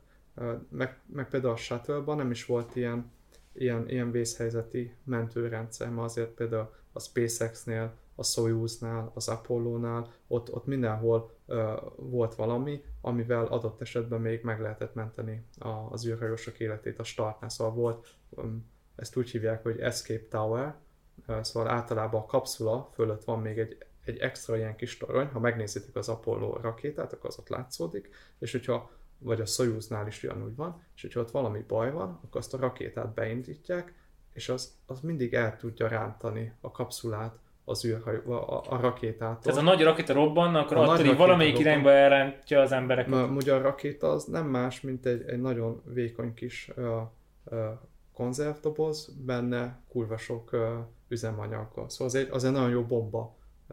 Szóval, ha az ott robban, akkor az ott, az ott nagyot robban, és egyébként volt is ilyen, szóval most ezt így fejből nem mondom meg, hogy mikor volt, meg melyik küldetés, de a Soyuznál volt olyan, hogy, hogy a startnál ö, látták, hogy valami gebasz van, és, és akkor beindították ezt a, ezt a ezt a vészhelyzeti rendszert, és akkor pont el tudta rántani. Azért a- ez kell egy hogy rájössz a piros gombra, vagy, nem, vagy az automatik, nem tudom, mi dobja ezt, de hát azért így, Nem, szerintem ez kézi vezérlés. azért az nagyon ez komoly döntés, amikor dolgoztak valami 3-5 évet, és a másodperc töredék alatt azt mondta, hogy jó, akkor most ez így, Jó, akkor most de, rájöttük a piros gombra.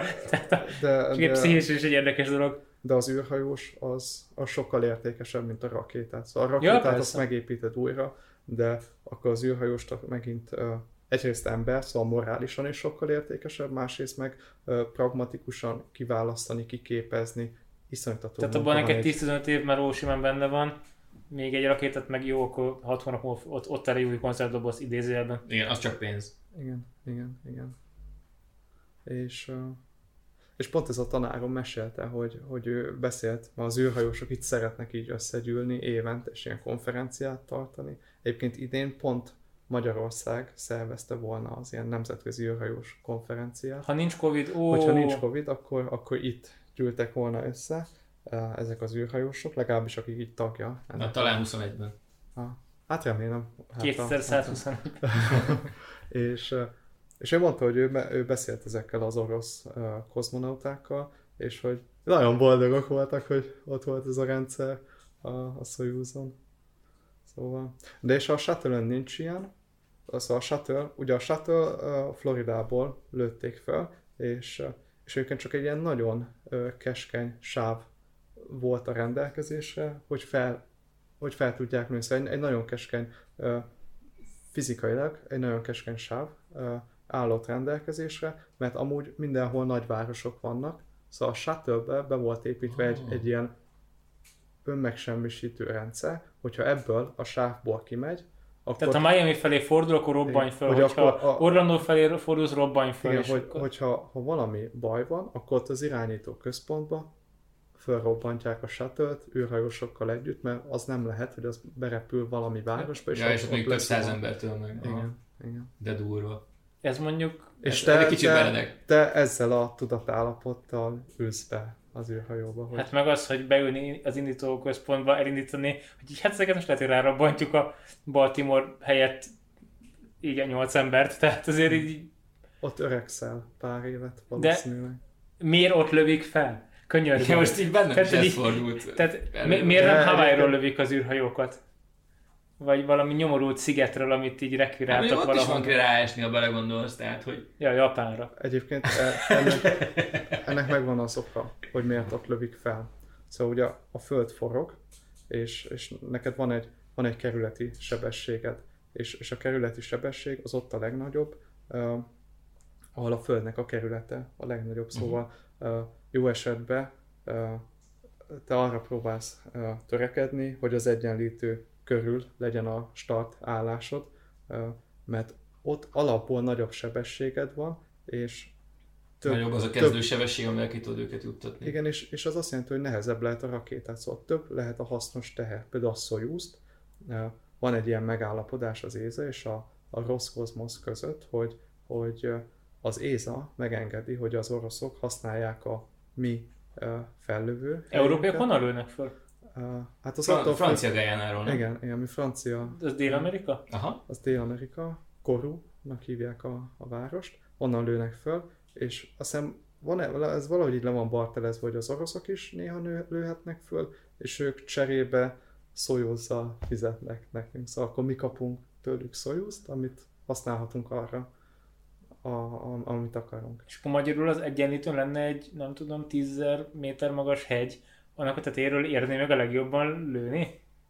Hát csak ugye ezt gondolom, Nem biztos, mert oda föl kéne venni. cuccot, és akkor lehet, hogy annak nagyobb költsége van, de alapvetően... Az, az már úgy annyira nem, az, szerintem az már úgy jó, nyilván jobb, hogyha Oké, minél van hatása, magasabb de- Mert, mert vannak is De az, ilyen... hogy Izland vagy Florida, az nagyon számít.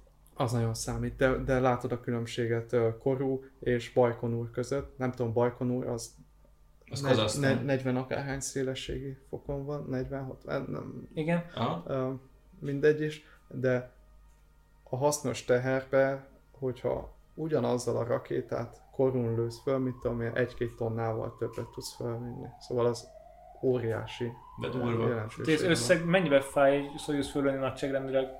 Fú, azt nem tudom, mert a Soyuz, a Soyuz, Vagy egy bármilyen rakétát. A tehát Soyuznak nincs AC dulája. Például ha fölmész a SpaceX honlapjára, akkor ott meg lehet nézni, hogy a Falcon 9-est azt 60 millió dollárért meg tudod venni így piaci áron, és akkor, és akkor van egy rakétád. És akkor leszerítenek egyet, és akkor Amazon 1000 dollár fölött ingyen kihozza. Megadod a lakcímedet, és holnap beparkolnak. De tényleg, tehát, hogy ez a 60 millió dollár, ebben mi van benne? Hogy, hogy ők biztosítják a fellövést, a személyzetet gondolom, akik ezt levezénylik, és hát... Akkor mit, hogy megkérdezik, hogy, hogy szia Misikém, akkor kit ültetsz bele, vagy, vagy, vagy így, így, hogy? Nyilván nem vettél még ilyet, szóval Tehát csak senki egy, ilyen balfondos gyűjtést, a, hogy téged kilőjünk. Hát né- nézd, a, a, fel, a fellövése úgy néz ki, hogy te megcsinálod a műholdat, és így odaadod a SpaceX-nek, hogy itt vannak, lőjétek föl, hanem oda te is viszed a saját tímedet, mert kész van a műhold, le van tesztelve, keresztbe hosszába, akkor tudjátok, hogy jó eséllyel működni fog kint is, és akkor azt ott a rakétába első körbe integrálni kell. Szóval neked ott a, ott a rakétán van egy adapter, arra neked rá kell szereljed a műholdat. Ja, akkor nem úgy, hogy van egy ilyen csomagtartó, amit így fennyitunk a Dragon rakétán, és akkor így, mint a Opera Astra klasszikban, hogy így 327 liter, és így mindenki bepakolja a dobozt. nem, begumipókozzák. Igen, meg ott volt, tehát akkor ne, ne így képzeljük el a pakolást. Nem, hát szofisztikáltabb ennél kicsit, de, de, de például olyan van, amikor ugye több műhold van a raktérben, szóval amikor a te műholdat az kicsit kisebb, akkor a maradék teret azt, azt megoszthatod valakivel, mert akkor ugye a, a, a, a fajlagos költsége az egésznek csökken. És akkor megtörténik egy ilyen integráció, ráteszik ezt a kupolát, fairinget angolul, és akkor, akkor az ott elő van készítve. A karácsonyfa tetejét, igen. Igen, és akkor a, hogy pontosan mi a mi ennek az egésznek a protokollja, én azt nem tudom. Oké, okay, én nem... és akkor kilőtted a rakétát. És kilőtt- Hogy szabadulnak ki a terhek? Hát úgy, hogy, hogy kilöved a rakétát, akkor ott van egy ilyen, van egy ilyen irányítóközpont, és akkor ott vannak a, mondjuk itt a SpaceX esetében a SpaceX mérnökei, meg ott van a te cégednek a mérnökei, és, és ők monitorozzák a, a műholdat. Ma azért a műhold is teli van ö, szenzorokkal, meg érzékelőkkel, szóval te, te folyamatosan nézed a hőmérsékletet, meg mit tudom én, hogy működnek-e a berendezések. ö, Te voltál már ilyen kilövésen? Nem, nem, nem. Hát ez a, a, a, te így szakmérnökként úgy jutsz el kilövésre, hogy elkezded fejleszteni ezt a, az adott műholdat, és akkor ott abba beleteszel éveket, van úgy, hogy tíz évet, vagy még többet, eh, és akkor, és hogyha még mindig te vagy annak a projektnek a, a nem tudom milyen szakmérnöke, akire szükség van a kilövésnél, na akkor elvisznek téged is, és akkor, és akkor ott vagy a helyszínen, de uh, én úgy hallottam, hogy ak- akiknek ilyen monitorozó feladatuk van, nekik, nekik annyira nem, olyan szempontból nem izgalmas, hogy ők nem az van, hogy ők kint állnak a teraszon és nézik, ahogy, ahogy felmegy a rakéta, hanem ők ott bent ülnek a számítógép előtt és nézik az adatokat, hogy, Tehát hogy minden, minden passzol. nyitsz egy laptopot, és látod, hogy a 23, 23, 23, 24, jó para van, és akkor így ennyi, és így tudunk, hogy sem nem. Hm. Akkor kimegyek a teraszra. Tehát ez körülbelül ilyen, nem? Kicsit ilyen. Igen. És oké, okay, hogy kell elengedni a, tehát amikor így fel, tehát most bepakolod az űrhajóba a cubesatokat, most ilyen Aha. kockák, Aha. sörös dobozok, bár négy sör együtt körülbelül. És ezt így, e- ezt így fogja egy valami szofisztikált tartó megoldás, az valahogy elengedi, de akkor nem repül el magától, mert nincs hova elrepülni, nem? Vagy akkor ott így el kell kap, valaki elkezdi kapcsolgatni egy kis fúvókát, és akkor arrébb manővereznek és pályára állnak? Hogy ott helyben összecsapódnak, mint a Carmageddon, vagy ez hogy... Tehát, hogy vannak az egykilósok, meg Ilyen a... mini katapulti kidobálja. Igen, mert van az egy kilós, a két tonnás, akkor hát gondolom, hogy mond, telepakolják mindennel.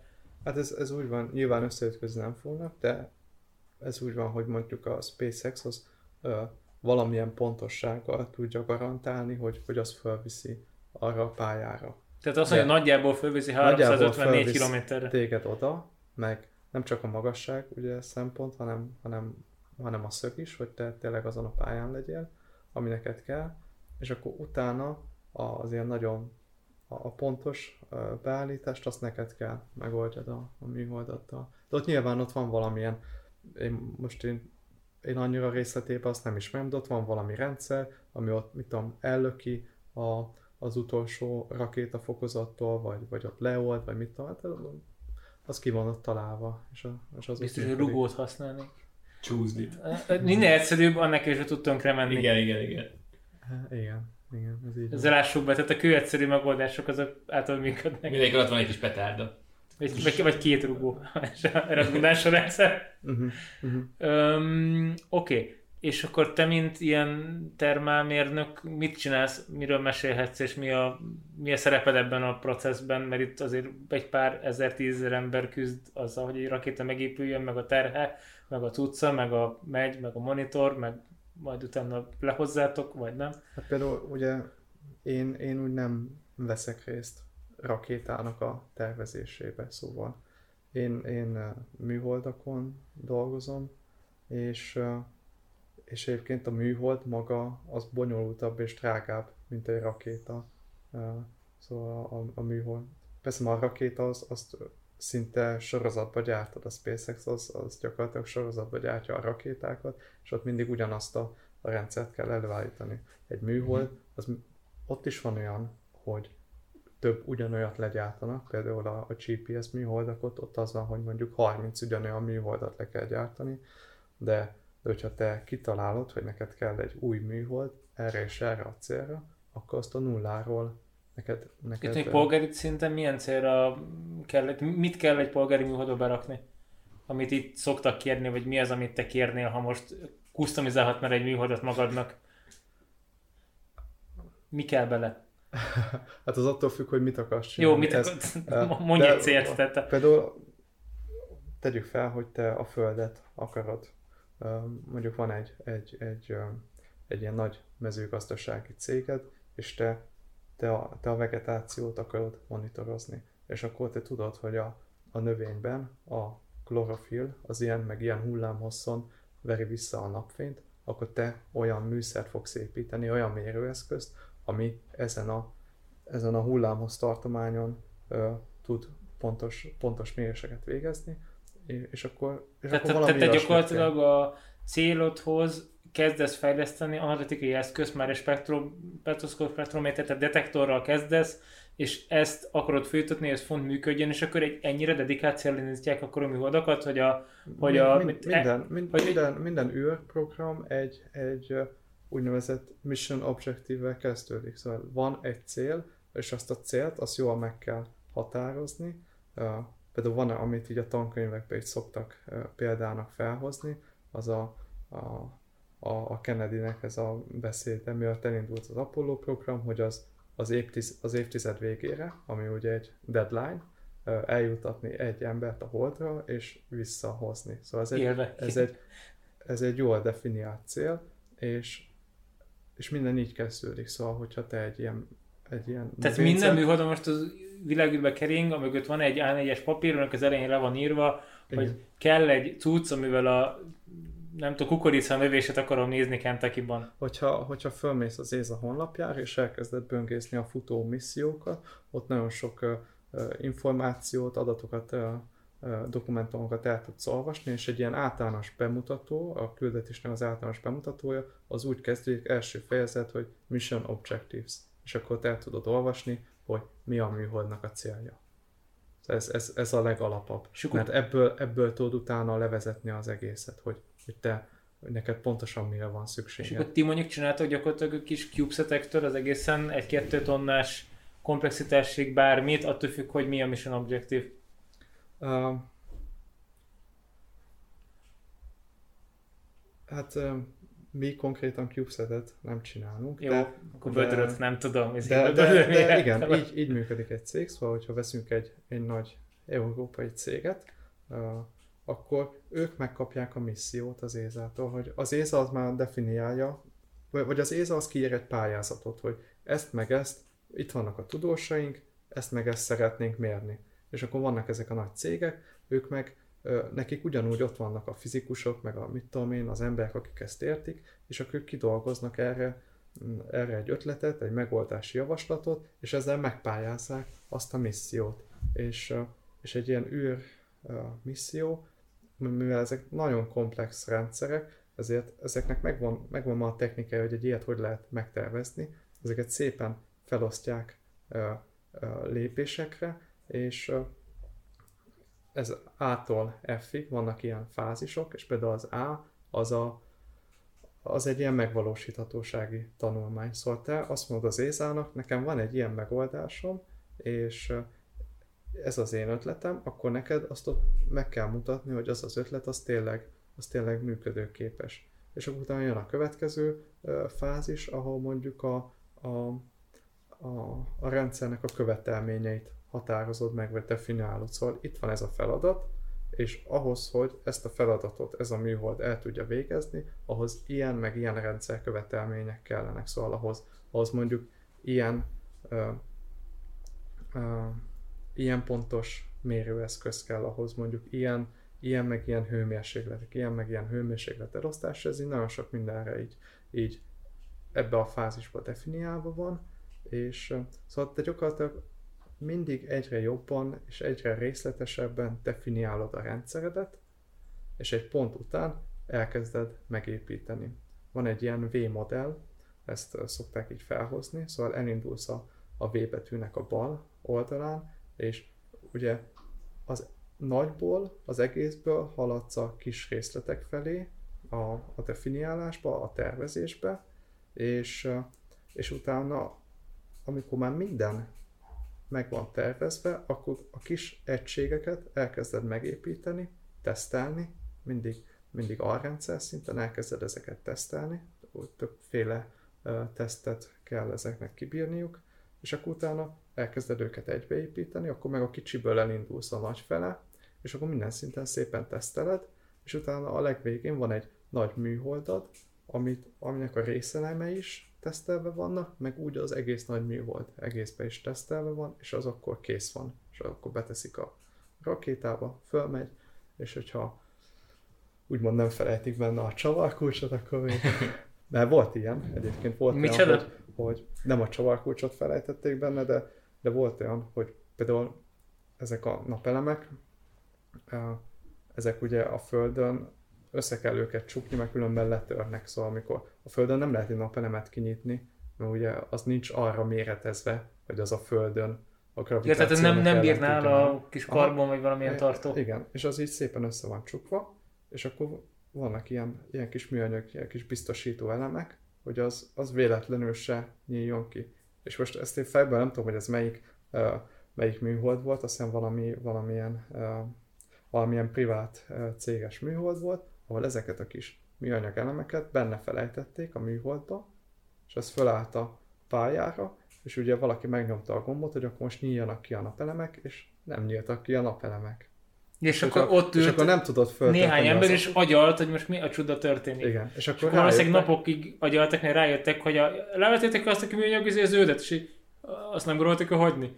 A, és ez valami ilyen volt a, a beszélgetés. De ez úgy van, hogy, hogy minden, mindenhez kell egy, egy procedúrát írjál, egy protokollt, és akkor azt ott elővették, ugye az integrációs kézikönyvet, hogy aha, hogy és akkor abban van egy olyan sor, hogy kivenni a zöld bigyókat, és akkor megnézték, ah, hát innen hiányzik Itt a nincs pipa, és akkor Jézus. És akkor tíz évig fejlesztenek egy műholdat, belepakolnak mondjuk 200 millió dollárt, és a végén azért nem működik, mert, mert egy ilyen banális hibát elkövettek. És akkor ott valakit, nem tudom, feláldoztak, és akkor utána újra legyártasz egy műholdat még egy második másik darabot egy millió dollárból, és akkor azt felkodod újra, vagy tehát ilyen, ilyenkor bele kell állni, nem? Hát ilyenkor nem, nem, nem, az, ilyenkor nem az a szokás, hogy a jó, jó, hát nem jött össze, akkor, akkor veszünk egy hajót. Vagy tehát nem ez a következő gondolat, vagy nem tudom. Hát ha valami baj van, akkor általában azon, hogy a biztosító fizet. Uh-huh. Ezek le vannak biztosítva. Nyilván nem az a cél, hogy a végén a biztosító fizesse ki, de akkor a biztosító fizet. De gondolom nem fizetik ki az egészet. Tehát ezek azért olyan összegek, hogy fedezed a kockázatot egy bizonyos mértékig. Hát én abban én nem látok bele, hogy, hogy ezek, ezek az űrjogász majd megmondja. Ja, ja. Biztos sok űrbiztosítási perben vesznek. Nem, nem tudom elkezdeni, hogy az Allianz most így aláírjon egy olyan szerződést, hogy két milliárd dollár. És kiküldesz valakit, hogy megnézze, hogy rajta van az öt Igen, és akkor kimegy a kárfelmérő. Én bele van írva apra betűbe, hogy akkor fizetnek, ha rajta van, és te küldj ki valakit, és hozd le és mutasd meg, hogy Hát ott, ott is nyilván kiszámolják, hogy minek mekkora a valószínűség, és akkor úgy valahogy kiszámolják, hogy mekkora a biztosítás. Ha jön valaki biztosítási matematikában, akkor megkérdezzük, hogy a, egy Aha. ilyet mi alapján számolnak ki, mert ez egy ritka eset, hogy a 67. oldal B pontját nem pipálják ki, és nem nyílik ki a... Hát az emberi mulasztás. Hát lehet, hogy ott is, ott is vannak ilyen, ilyen izé, ö, események, amire már nem fizet, szóval ugyanúgy, ahogy viszmajor, vagy nem tudom, és akkor már nem fizet a mhm. biztosító. Mm.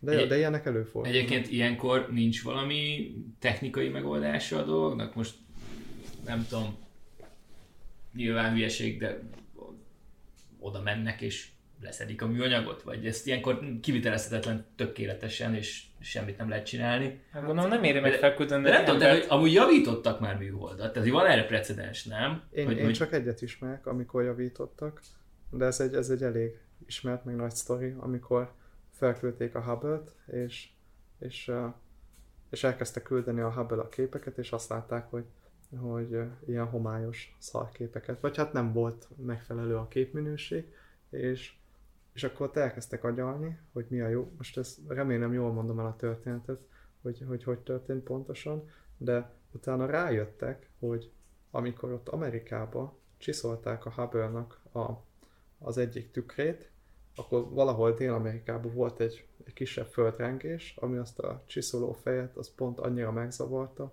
hogy már nem, nem azt a pontos optikai felületet hozta létre. És hogy jössz erre rá? Tehát, hogy így, jó, értem csak, hogy így, ez van egy apparátus, tehát ez nem úgy, hogy mi a garázszékbe csiszolunk, hanem így... Hát ja, meg valaki... utólagos minőségellenőrzésen azért csak kibukik már, hogy most... Hát vagy nem. Na mindegy, Század milliméter ott eltér a...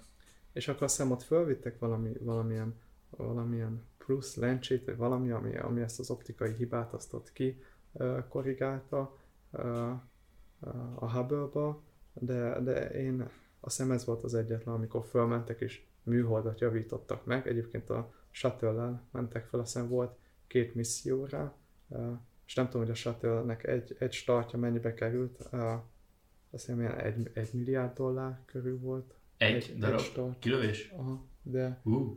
Vagy, vagy 600 millió, nem, nem tudom, de, de Sok. irreálisan drága, uh. és akkor azt még úgy beletették, pluszba, az nyilván megtopta az egész, az egésznek a költségét egy kicsit. De utána lett egy, egy jó űrtávcső, ami, ami meg nagyon... Még most is működik, nem? Még most is működik, igen. igen. De a shuttle az ilyen, az, vagy a, a, a Hubble azt hiszem az ilyen 600 vagy ilyen 5-600 kilométeres magasságban van, és szerencséjük volt, mert éppen, hogy addig el lehet menni a shuttle de, de nagyon messzebbre már nem lehet elmenni. Jó, mert elmész, nem jössz vissza, mi? Nem, nem, ki se tudsz menni olyan magasságra, mert... mert ja, és a benga. Mert nincs elég, nincs elég üzemanyagot hozzá. Ah, okay. az, az a rendszer az úgy van megtervezve, hogy ilyen ö, 500 kilométerig fel tud menni, és tovább nem. Oké, okay. szóval akkor, a, akkor egy űrhajóval nem lehet akármilyen messzire elmenni, mint egy elektromos autó? Hogy ilyen van kis hatóköre, egy IAP, és akkor ne akar 40 km-nél vagy 400 km-nél messzebbre menni? Vagy vigyél magaddal a kábelt. Ja, csak az űrhajót nem tudod közben tölteni. De, de igen, szóval valamilyen szempontból kicsit olyan, hogy, hogy attól függ, hogy mekkora az aksi az autódban, ugye, a, az űrhajóba is, hogy, vagy a rakétába is, hogy mekkora a rakéta, az alapján uh, tudsz elmenni. Minél, uh, hogyha messzebbre akarsz menni, akkor nagyobb, nagyobb sebességet kell fölgyorsítsad a rakétádat. És, és a shuttle ugye a shuttle ilyen szempontból az a probléma, hogy ott ott viszed az egész kasznit. Szóval ott, ott fölviszed a, a, ezt, a, ezt a repülő formájú űrhajót, és, Kéklet, és, és neked, neked ott az az egész hasznos terhet, hogy azt föl kell vigyed. Hogyha most tegyük fel, az a, az, az űrhajó az sokkal kisebb, akkor sától is el tud menni sokkal messzebbre. E, ezért van az, hogy a, hogy a Saturn az egy kurva nagy rakéta volt, mert azt a holdig akartuk ellőni. És ez egy ilyen trükk a rakétába, hogy, hogy fokozatos rakétákat gyártanak.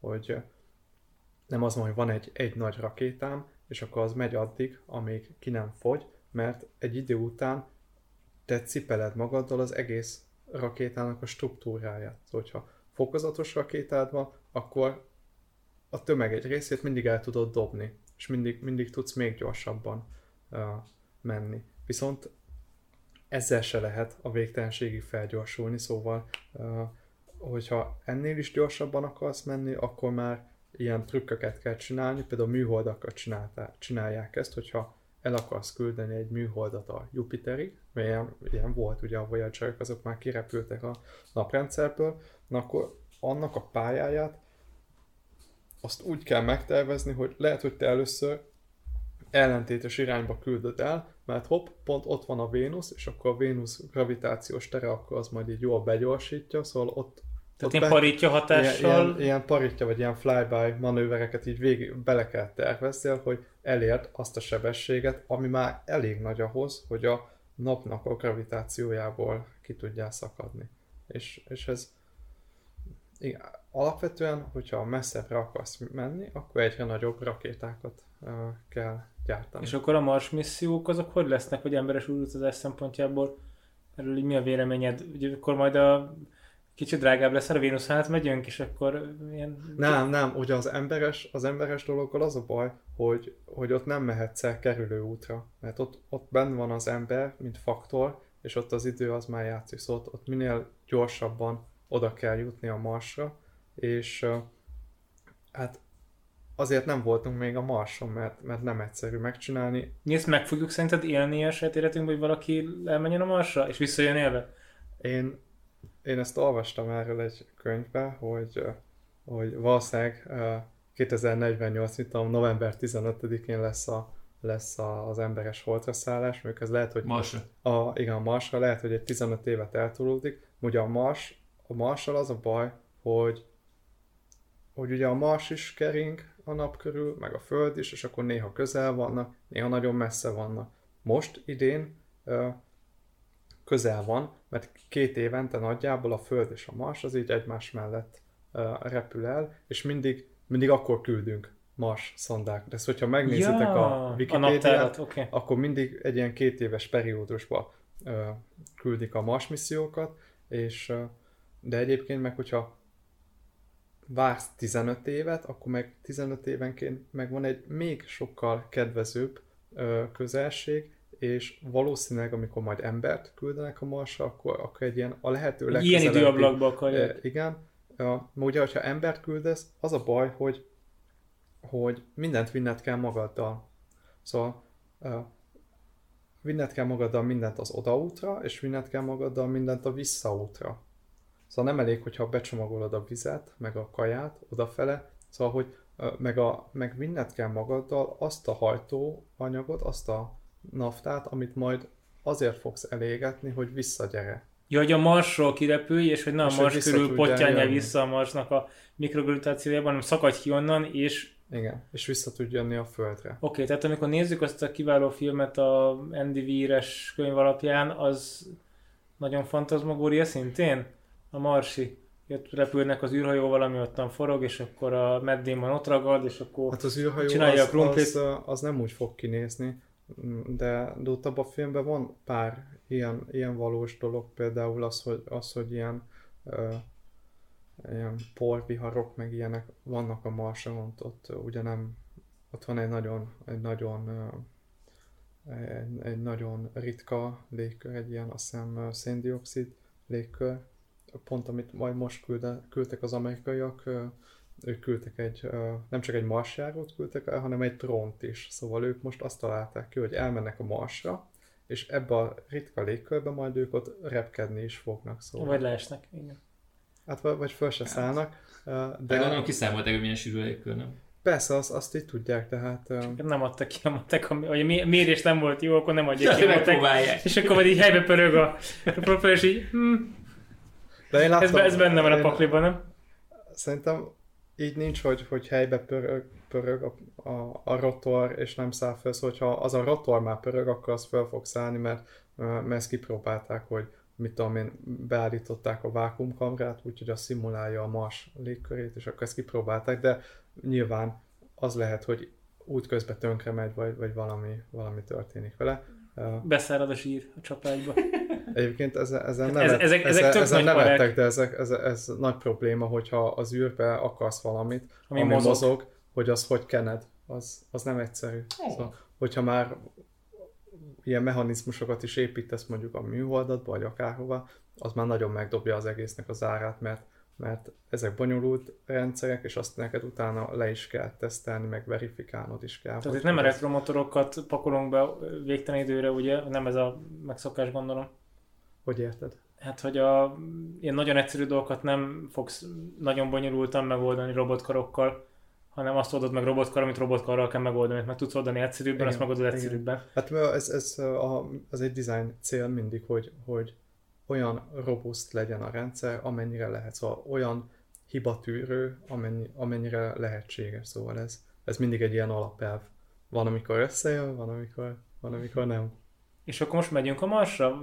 48? Tehát mi a te tipped, vagy ez így meg fog oldódni? Oké, okay, megvan ez a life support probléma, hogy így van víz, meg krumpli, meg SciTech, vagy mi, biotech, mi, mi volt a cég, szóval ilyen, ilyen por, amit ott lehet nyomatni űrhajósoknak, ilyen elkarnitines reggeli, műzdi, meg a többi, és akkor ezek így boldogan el vannak, meg megkapják a Netflix archívumot egy ilyen 1000 gigabájtos pendrive-on, vagy nem tudom, vagy 1000 terabájtos pendrive-on, és akkor tudják nézni ott 500 napig a nem tudom, Wire című sorozatot, meg a Stanley Kubrick összest, és Aha. akkor így el vannak, és akkor mondjuk a így ki tudod röppenni az a vas, így lesz akkor a tudszunk, vagy meg fel kell küldeni rakétát, amire rácsatlakozunk még egy rakétát, a tovább küldjük, ez így, hogy lesz a... Nem, hát, hát ö, első körben nem azért megyünk a Marsra, hogy, hogy, hogy krumplit termesszünk. Szóval először csak elmegyünk majd, leszállunk, ott lőnek pár fotót, ugyanúgy, mint a Holdon. Lőnek, el vannak, de aztán utána pucolnak visszafele. Ja, meg így vesznek egy izé lapát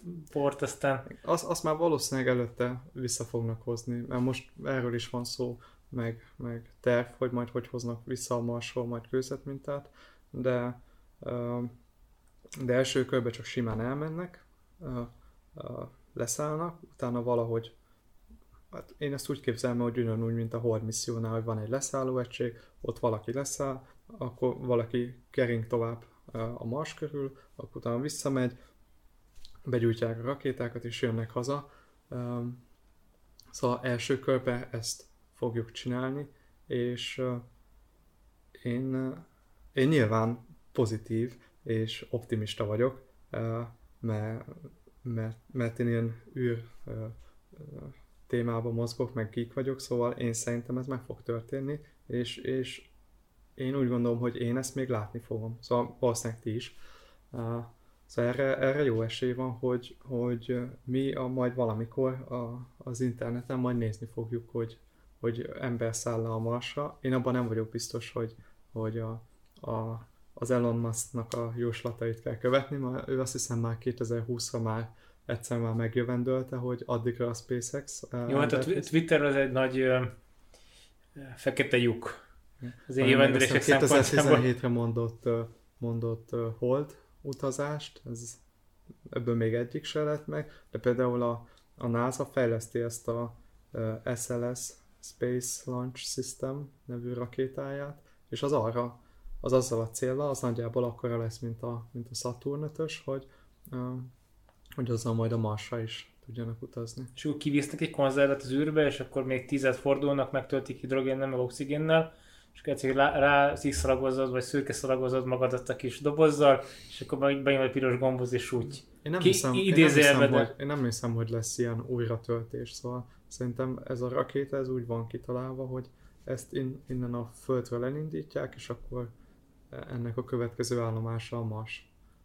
Ja, oké. Okay. Szóval hogy ez, ebbe lesz annyi fokozat, hogy, hogy ezzel el lehet gyorsítani a Marsig. Tehát 9 fokozott a rakétát, és akkor 3 a főszállunk, egyel elmegyünk a Marsig, ott akkor megint kettővel vissza, és akkor, még, és akkor még van egy tartalék. A, elméletileg a, a leghatékonyabb az a végtelen fokozatú rakéta, egy, egy bizonyos pont fölött már, már hátrány a sok fokozat, mert, mert több hiba az, forrás, az, több hiba forrás az, az, ott, az ott ugyanúgy extra mechanizmusok kellenek, hogy te azt szét tud, le tud választani, meg mit tudom én, szóval egy ilyen, azt hiszem ilyen négy, öt fokozat, ami észszerű, a fölött, a fölött a szem nem csinál. De én nem vagyok rakétamérnök, szóval... Mi van az ilyen alternatív ö, meghajtásokkal, mint mit tudom én, napi torlás, gondolom az az a baj, hogy nagyon lassú, meg, hát, meg az csak arra tud menni, amerről süt a nap. Meg, meg, olyan, nem olyan tudom. mihol még azt hiszem nem volt fönt, ami, ami napi torlát használt volna. Egyébként vagy olyan űrhajó, egyébként elektromos hajtóművek vannak, szóval nem csak ez van, hogy, hogy, hogy rakétával megyünk, alapvetően az elektromos hajtóművek azok másképp működnek. Hogy működik elektromos hajtómű? Hogy kezdtek elképzelni? Hát egy elektromos hajtómű, ugye ő, ott is vinni kell a hajtóanyagot, de ott az a trükk, hogy, hogy a, a hajtómű végén csinálnak egy olyan erőteret, amiben azt hiszem, á, nem tudom, hogy most milyen gázt visznek magukkal, de, de ott a gázrészecskéket fel tudják gyorsítani, és ugyan az elv, az elv az mindig ugyanaz, szóval ugyanez a... a tömegtől kell megszabadulni az egyik irányba, vagy a másik irányba mozog. Igen, ez a, ez a lendület megmaradás elve, hogy egyik oldalról ki kell haigálni a dolgot azért, hogy te... Hatás ellenhatás. Vagy hatás ellenhatás. Ja. Hát igen. Öm, és akkor te, mint termál mérnök, mit csinálsz egy vassal, és akkor szerintem ebben az utolsó nagyobb szeret a... Üti, még meleg. A, igen, tehát ez így hogy van, vagy így kiteszik eléd az autóméretű műholdat, amire nem szabad letörnöd a hogy hívják a napelemeket, mert fel vannak zöld bigyózva, vagy ez így hogy történik? Te ezt hogy tervezed, mit csinálsz, és mik a te munkáid ebben? Hát úgy alapvetően, de ezt így általánosságban el lehet mondani, hogy a, a műholdat vagy a műholdakat felosztják részegységekre, például egy nagy felosztás az a, az a, az a mérőeszköz, angolul ugye instrument, és a, busz, a, a platform, ami azt, a, ami azt az eszközt szállítja. Szóval történik egy, egy ilyen nagy felosztás, és, és utána vannak alrendszerek, és mindegyik alrendszerhez tartozik egy szakmérnök, vagy egy, egy csapat, vagy, vagy valaki, és akkor ők azt elkezdik tervezni. Például van, van olyan, aki, aki, csak a, aki csak az ilyen struktúr számításokat végzik, hogy a műhold az, az méretezve legyen a, a kilövés során keletkező erőkre. Tehát ne törjön el. Ne törjön el, igen. És akkor van a termál, az ugyanúgy egy alrendszer, és, és ne, neki az az elsődleges feladata, hogy, hogy az műhold részegységeit a nekik megfelelő hőmérséklet tartományba tartsa. Például van a, van a az akkumulátor, most általában már lítium-ion akkumulátorokat használnak, és annak van egy, annak van egy ilyen elég ö, szűk hőmérséklet tartománya, azt hiszem ilyen 0-tól 30 vagy 40 fokig, és akkor, és akkor azt ott olyan rendszert kell építeni, ami, ami ezt biztosítja. És ugyanúgy minden különböző dolognak van, van ilyen, ilyen működési tartománya, ahogy a mobiltelefonnak mobiltelefononnak is van, az se fog mínusz 40 fok alatt működni, de már mínusz 20 alatt se, mert tönkre megy benne az aksi, vagy ilyesmi. És neked az az elsődleges feladatod, hogy ezt biztosíts, hogy minden a megfelelő hőmérsékleten menjen. De ahogy tervezitek a műholdat, úgy bomlanak ki ezek a követelmények, mert, mert például utána már eljutsz arra a szintre, hogy, hogy azt akarjátok kiszámolni, hogy hogy milyen, milyen optikai teljesítménnyel működik egy műhold. Szóval ez nem nagy titok, a műholdba, vagy a műholdak egy részében ugye lencsék, meg tükrök, meg ilyen dolgok vannak, a, egy teleszkóp gyakorlatilag, ami úgy ö, manipulálja a fényt, vagy a sugárzást, hogy az, hogy az pont úgy érkezzen meg a, a detektorra, amire szükség van. Ö, viszont most képzeld el azt, hogy hogy ezeket a lencséket elhelyezed, mondjuk egy, egy, egy, egy ilyen lapra, egy, egy szerkezetre, egy padra, és, és az, az a pad, az mondjuk nem homogén hőmérséklet szempontjából. Egyik része melegebb, másik része hidegebb, és ugye az anyagok hőmérséklet hatására kitágulnak. És akkor az ott eldeformálódik, de szabad szemmel ezt nem látod, de ott azok a tükrök akkor már elmozdulnak mikrométereket, eltekerednek, mikroradiánokat, és, és hogyha te valamit 800 méterről, 800 kilométerről nézel, az ott fönt lehet, hogy csak egy, egy hajszányi elmozdulás, de az a pont, ahol nézed, az már egyből elmászik. Szóval a, a termál... És erre milyen megoldás? Most így ezt kiszámolod, hát, és akkor szomorkodtok felette? Nem, hát itt, itt például az a megoldás, hogy, és azt látjátok is, hogyha megnézitek a, műholdakat, hogy van-e, például lehet látni ezt a szép aranyszínű fóliát, annak az a neve, hogy MLI, Multilayer Insulation, az egy ilyen hőszigetelő rendszer, ami, amit a vákumra találtak ki. Ez több rétegű fólia, és ez a fólia mindig úgy van megcsinálva, hogy, hogy a belső rétegek azok, azok ilyen nagyon reflektív rétegek, szóval a, a rétegek között a hősugárzás az nem van annyira csökkentve, mint amennyire lehet, viszont a rétegek ö, jó esetben nem érnek egymáshoz, szóval nincsen hővezetés közöttük, és hogyha elég réteget így egymás mellé teszel, akkor, akkor az egy nagyon jó hőszigetelő eszköz lesz, de ez tényleg csak vákumba működik. És akkor például így szépen leszigeteled elsősorban, mert hogy akkor rásüt a nap, nem probléma, nem a műholdra süt rá a nap, hanem erre, a, erre az MLI-ra. Meg tudsz olyan, olyan, olyan színű felületeket alkalmazni, tudsz mondjuk fehér szint venni, hogyha, hogyha ott rásüt valami, és nem akarod, hogy felmelegedjen, de ezek ilyen, hogy mondjam, ezek ilyen hétköznapi dolgok, hogyha kitavaszodik, akkor is látod, hogy a hó az milyen sokáig megmarad. Az azért van, mert a hó az fehér színű, és süthet rá a nap, a, a napsugárzásnak a nagy részét visszaveri, és nem fog elolvadni. Vagy, vagy például ugyanúgy ez a másik példa, hogyha nyáron van egy ilyen, egy ilyen nagyon felpolírozott fémszínű korlát, hogyha például azt megfogod, akkor az úgy meg fog égetni, mint a húzat. Ez, ez, a, ez az ilyen felületi tulajdonságokból adódik. De hogyha például van egy korlát, amilyen mat, fekete színű, annak ellenére, hogy fekete, azt téged nem fog annyira megégetni, mint egy, mint egy ilyen... Uh, Felpolírozott. Igen, igen. És akkor neked, neked van egy, egy ilyen kosárnyi eszközöd, és akkor azokkal elkezdesz játszani. És akkor és te akkor kapsz végén... egy CAD modellt, elkezded nézegetni, számolgatod, hogy akkor most oké, okay, akkor nem szabadna, hogy a alvá, idézőben az alváz elhajoljon, és mégsem is lehet megcsinálni tízes acél zárt szelvényből, mert nehéz lenne, hanem ennek most csuda tudja valami titán, titánból kell lenni, de akkor az hajlik, és akkor a, jó, akkor burkoljuk be a, a hát, alufóriával, és akkor jön a következés, van egy rakat ilyen eszközöd, amivel ott...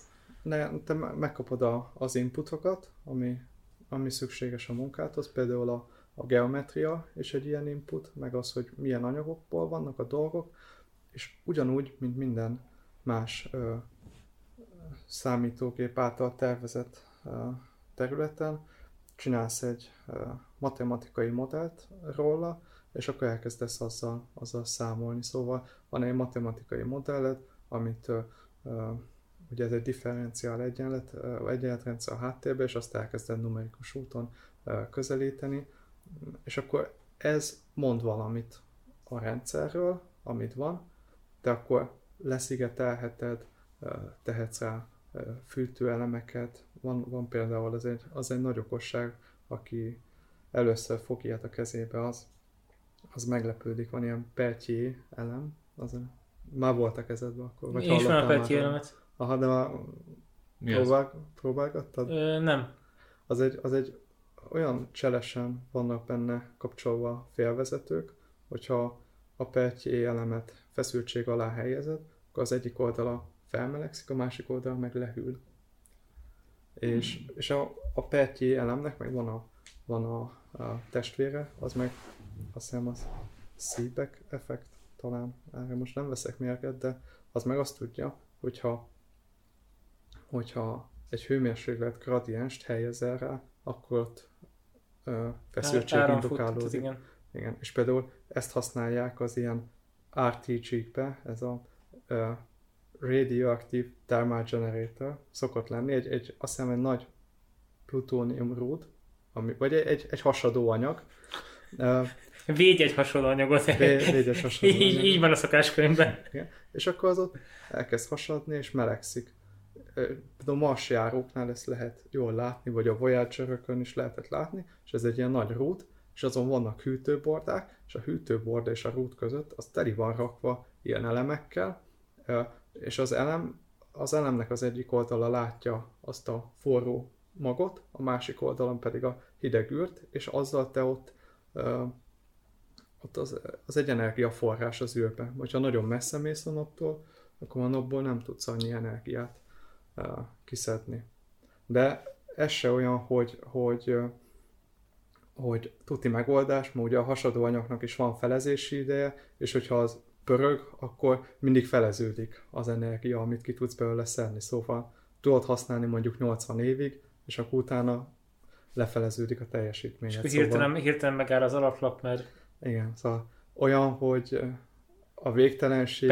Az mobile már pedig nincs. Nincs, nincs, nincs, nincs. Um, és, akkor, és akkor te meg te meg végül is ezeket az eszközöket használod, együtt dolgozol a többi kollégákkal. Mennyire ütköztök meg, tehát amikor neked kijön, hogy mondjuk valaminek kisebbnek, nagyobbnak kell lenni, valamit rá kéne tenni, a másik azt mondja, hogy 100 kg a könnyebbnek, a harmadik meg azt mondja, hogy nem tudom, azért tollakat is kéne rárakni, akkor így mi van? Hát az van, hogy, hogy az, ilyen, az ilyen csapatokban nem csak űr területen, hanem minden komplex rendszernél már vannak olyan úgynevezett systems engineerek, rendszermérnökök, akik, akik azzal foglalkoznak, hogy a különböző területek igényeit, meg lehetőségeit összehangolják. Szóval jó esetben jó esetben minden ma az elején jól meg van tervezve, és elég puffer van a rendszerben minden téren, szóval van hagyva elég, elég, elég energiakapacitás, hogyha esetleg jobban kell fűteni, vagy akkor van elég Oké, tehát, elég tehát hogy akkor nagy. mégis fűteni kell, akkor 10 évig végig is tudjuk fűteni, van annyi az aksiba, hogy fogja bírni a plusz 10 évet. Vagy valami ilyesmi.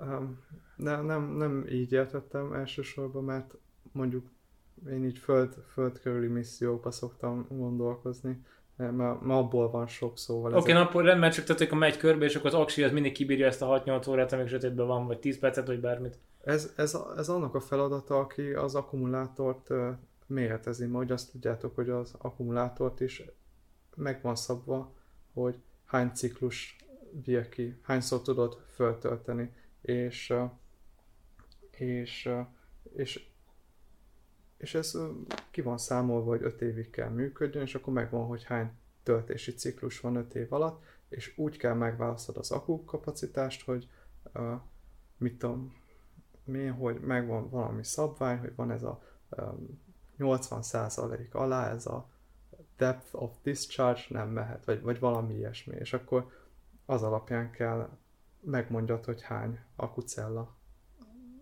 kell neked. De ezt, ezt nem a termálmérnök csinálja. Igen, és erre gondolok, hogy a, hogy a akus szerint kéne akkor 173 darab cella, de akkor túl nehéz lesz, és akkor azért kell a cella, mert neked kell valamit hűteni, fűteni, de akkor a, tehát hogy ilyen, ezek nem szoktak ilyen Hát végtelen lázba összeakadni, ilyen, ilyen össze, közös kordiuszű csomó készítés? De ez, ez egy trade-off, ez, ez mindig húz meg, erez meg. Hogyha, hogyha, a, hogyha a power részleg szájíze szerint vannak ilyen tankönyvekben vannak ilyen, ilyen karikatúrák, hogyha az alapján tervezed a műholdat, akkor teli van napelemmel, de nyilván nem lehet telíteni a napelemet, hanem um, hanem meg kell találni azt a, azt a középutat, ami, ami még mindenkinek jó. Mert nyilván túl nehéz se lehet, meg, meg, meg nem, nem fogyaszthat el túl sok áramot, szóval azt, azt Jó, meg ott mondasz, hogy ha a vége az, hogy a nincs rendesen hogy hívják olva, alufóliázva, elfelejtettem a fólia nevét, de A minden esetre- MLI. igen, MLF fóliázva, akkor a végén meg elhajlik a zárt szelvény, aztán akkor nem lesz az optika. Tehát akkor hiába küldtük fel az egészet, hogyha életlen a kép. Igen, de, de, de az egész mögött... Ugye az utána jön a szoftveresen megpróbáljuk még megmenteni, hogy megmenthető, ezt ismerjük. A, a- az egész mögött van egy, van egy nagyon jó minőségbiztosítási rendszer, szóval mi nem a vakvilágba tervezünk, hanem vannak, vannak szabványaink, és, és azok alapján, és abba, abba ezek le vannak írva. De egyébként az ÉZA szabványok azok, azok azt hiszem hozzáférhetőek mindenkinek az interneten, szóval, hogyha valaki beregisztrál az ÉZA-hoz, ezek ingyen letölthetőek. El és- szoktál menni megtapogatni a műholdat, amit tervezel? Meg szabad tapogatni? Vagy a prototípusát? Hát ez is egy jó téma, mert ugye a műholdak, Egyáltalán te látod azt, hogy te, te tehát még lemész a pincébe, vagy felmész a tetőre, akkor ott aki ezt hegeszti, vagy forrasztja, vagy hára nyomtatja? Uh, Vagy ezt valahol szorgos filippi, meg nem tudom, tajvani kezek gyártják, és egyszer csak így kapsz egy e-mailt, hogy az ön csomagja megérkezett francia Guyanáról, ah, ezért már a szállítónál, és akkor így "Ö, az ön csomagja a pályára állt. Nem, nem az, az európai műholdak, azok, azok Európába készülnek. Uh, attól függ, hogy hol dolgozol, uh, hogyha elég nagy cégnél dolgozol, akkor, akkor le tudsz menni. Minden cégnél vannak, uh, vagy nem minden cégnél, de minden nagy cégnél vannak ilyen tiszta szobák. Egyébként ez nem, vagy nem tudom, ezt hogy mondják magyarul. Tiszta szoba. Ah, Clean room. Ja. És annak is megvan a szabványa, hogy, hogy milyen besorolású, milyen, milyen hogy mondják ezt? Uh, Hány részecske lehet Hány- egy hány köb, köbméter levegőben, meg ilyen. Igen, igen, meg hány ember dolgozhat.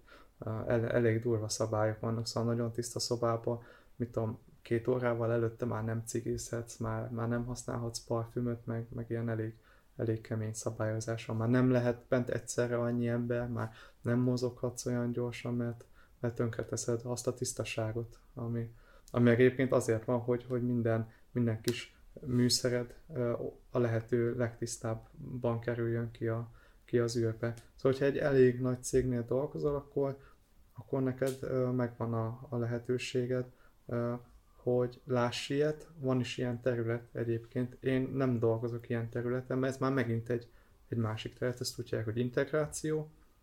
Azok a mérnökök, meg, meg ilyen szakképzett munkások, ők meg csak azzal foglalkoznak, hogy, hogy összeszereljék. És akkor nekik megvan, van egy, ők elkészítenek egy ilyen, egy ilyen kurva hosszú dokumentumot, hogy akkor ezt meg ezt a csavart ilyen sorrendben, ilyen nyomatékkal, és akkor közben ennyiszer kalibrált újra a nyomaték kulcsot, és a többi, és, a, és az úgy szépen megvan minden. És akkor ezt mondjuk hetekig, hónapokig építenek valamit. Igen. Tehát egy ilyen bazi hosszú legózást kell elképzelni. A Igen. kreativitás öröme nélkül, mert ő is azon megy végig, amit itt megkapott. Úgyhogy Én ezt nem, nem, nem hát mondanám, hogy a, hogy a kreativitás öröme. Van aki, van, aki ez az ilyen finom mechanikus munkába éli ki a szenvedélyét, és annak, annak Oké, okay, de nincs ennyi rágóval még oda csapatom. Nincs. Nincs. meg a, hogy hívják, egy kis olajat még ott elbír, vagy egy érzésre még így. Nekem ilyenkor mindig a svájci órásmesterek jut eszembe, akik a kis műszerész csavarhúzóval 8 órában görnyednek így az íróasztal fölött, és De ez, 200 egy sorba szerelik az ez, ez, is olyan sziszi munka, nyilván nem olyan miniatűr ö, ö, dolgokon, de, de tényleg nagyon, nagyon ö, precízen. precízen kell, és ö, és hát nekik is oda kell figyelni nagyon, mert, mert hogyha mondjuk egy csavart nem úgy húznak meg, akkor, akkor ott eltörhet adott esetben a dolog, vagy, vagy, vagy később eshet ki, amikor de minden, minden ilyen dolgot rátesznek a rázópadra. Szóval ugyanúgy szimulálják a kilövést, azt ugyanúgy le kell tesztelni, és akkor jól megrázzák. És hát az ciki, hogyha ott kirepül egy csavar, vagy ott eltörik valami. Nyilván azért teszteled, hogyha baj van, akkor az ott derüljön Igen, ki. még ide belőjön ki. De, de azért mégiscsak az a jó, hogyha, hogyha ott minden rendben van. Szóval... És mi leszel, amikor még nagyobb leszel, akkor maradsz Thermal Engineer, vagy System Engineer leszel, vagy ez nem látszik a, az ív még ilyenkor? Hát szerintem az a baj, hogyha minél, minél um, magasabb, pozícióba mész, annál jobban átalakulsz menedzseré. Szóval akkor annál több dolgot lesz mondjuk a kapcsolattartással, meg, meg a munkaszervezéssel, meg ilyesmi, szóval uh, annál jobban eltávolodsz a, a mérnöki léttől. Én meg azt nem szeretném, szóval én itt jól érzem magamat. Uh, de hát már, hogy mondjam, ez is olyan, hogy olyan, uh, olyan hosszúak a projektek, hogy, hogy ha te már egy projektet az elejétől a végéig végigvittél, akkor te már egy nagyon tapasztalt mérnök vagy. Szóval, hogy neked, hogyha csak ezzel foglalkozol az életbe, akkor max. 2-3 projekt fog jutni. Wow. Uha. Szóval, hogyha, hogyha megdöbbentőbb, kell lenni. Megdöbbentő belegondolni, főleg, hogy Misi az IT-ban dolgozik, ahol szerintem ilyen hát fél év alatt egy bármit lefelezhetek hát 20 emberrel idézőjelben. De, de igen, hogy valóban, tehát hogy nálunk azért ez pörög. Tehát lássuk, hogy Facebookot megírni, az mondjuk nem 20 jó, év. De, de tehát a, jó, majd, a, majd egy, egy, nem, minim, egy minimum működő verziót. Van egy ilyen mondás, hogy kész szoftver nincs, csak abba hagyott. Ja, persze. Tehát, de... hogy ez, ez... Uh-huh. Oké, okay, de az nem is bír neki az űrig, hogyha ez, ez az analógia. Nem is kell neki. Hát így van.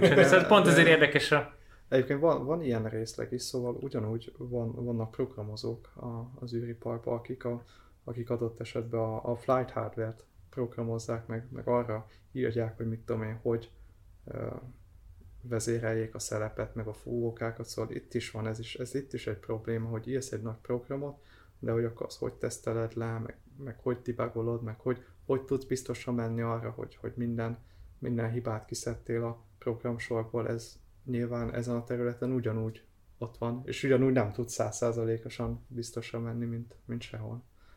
Szóval... Hát akkor szurkolunk a Marsra szállás 20 éves vagy 15 év múlva a következő, nem tudom, első lehetőségéhez.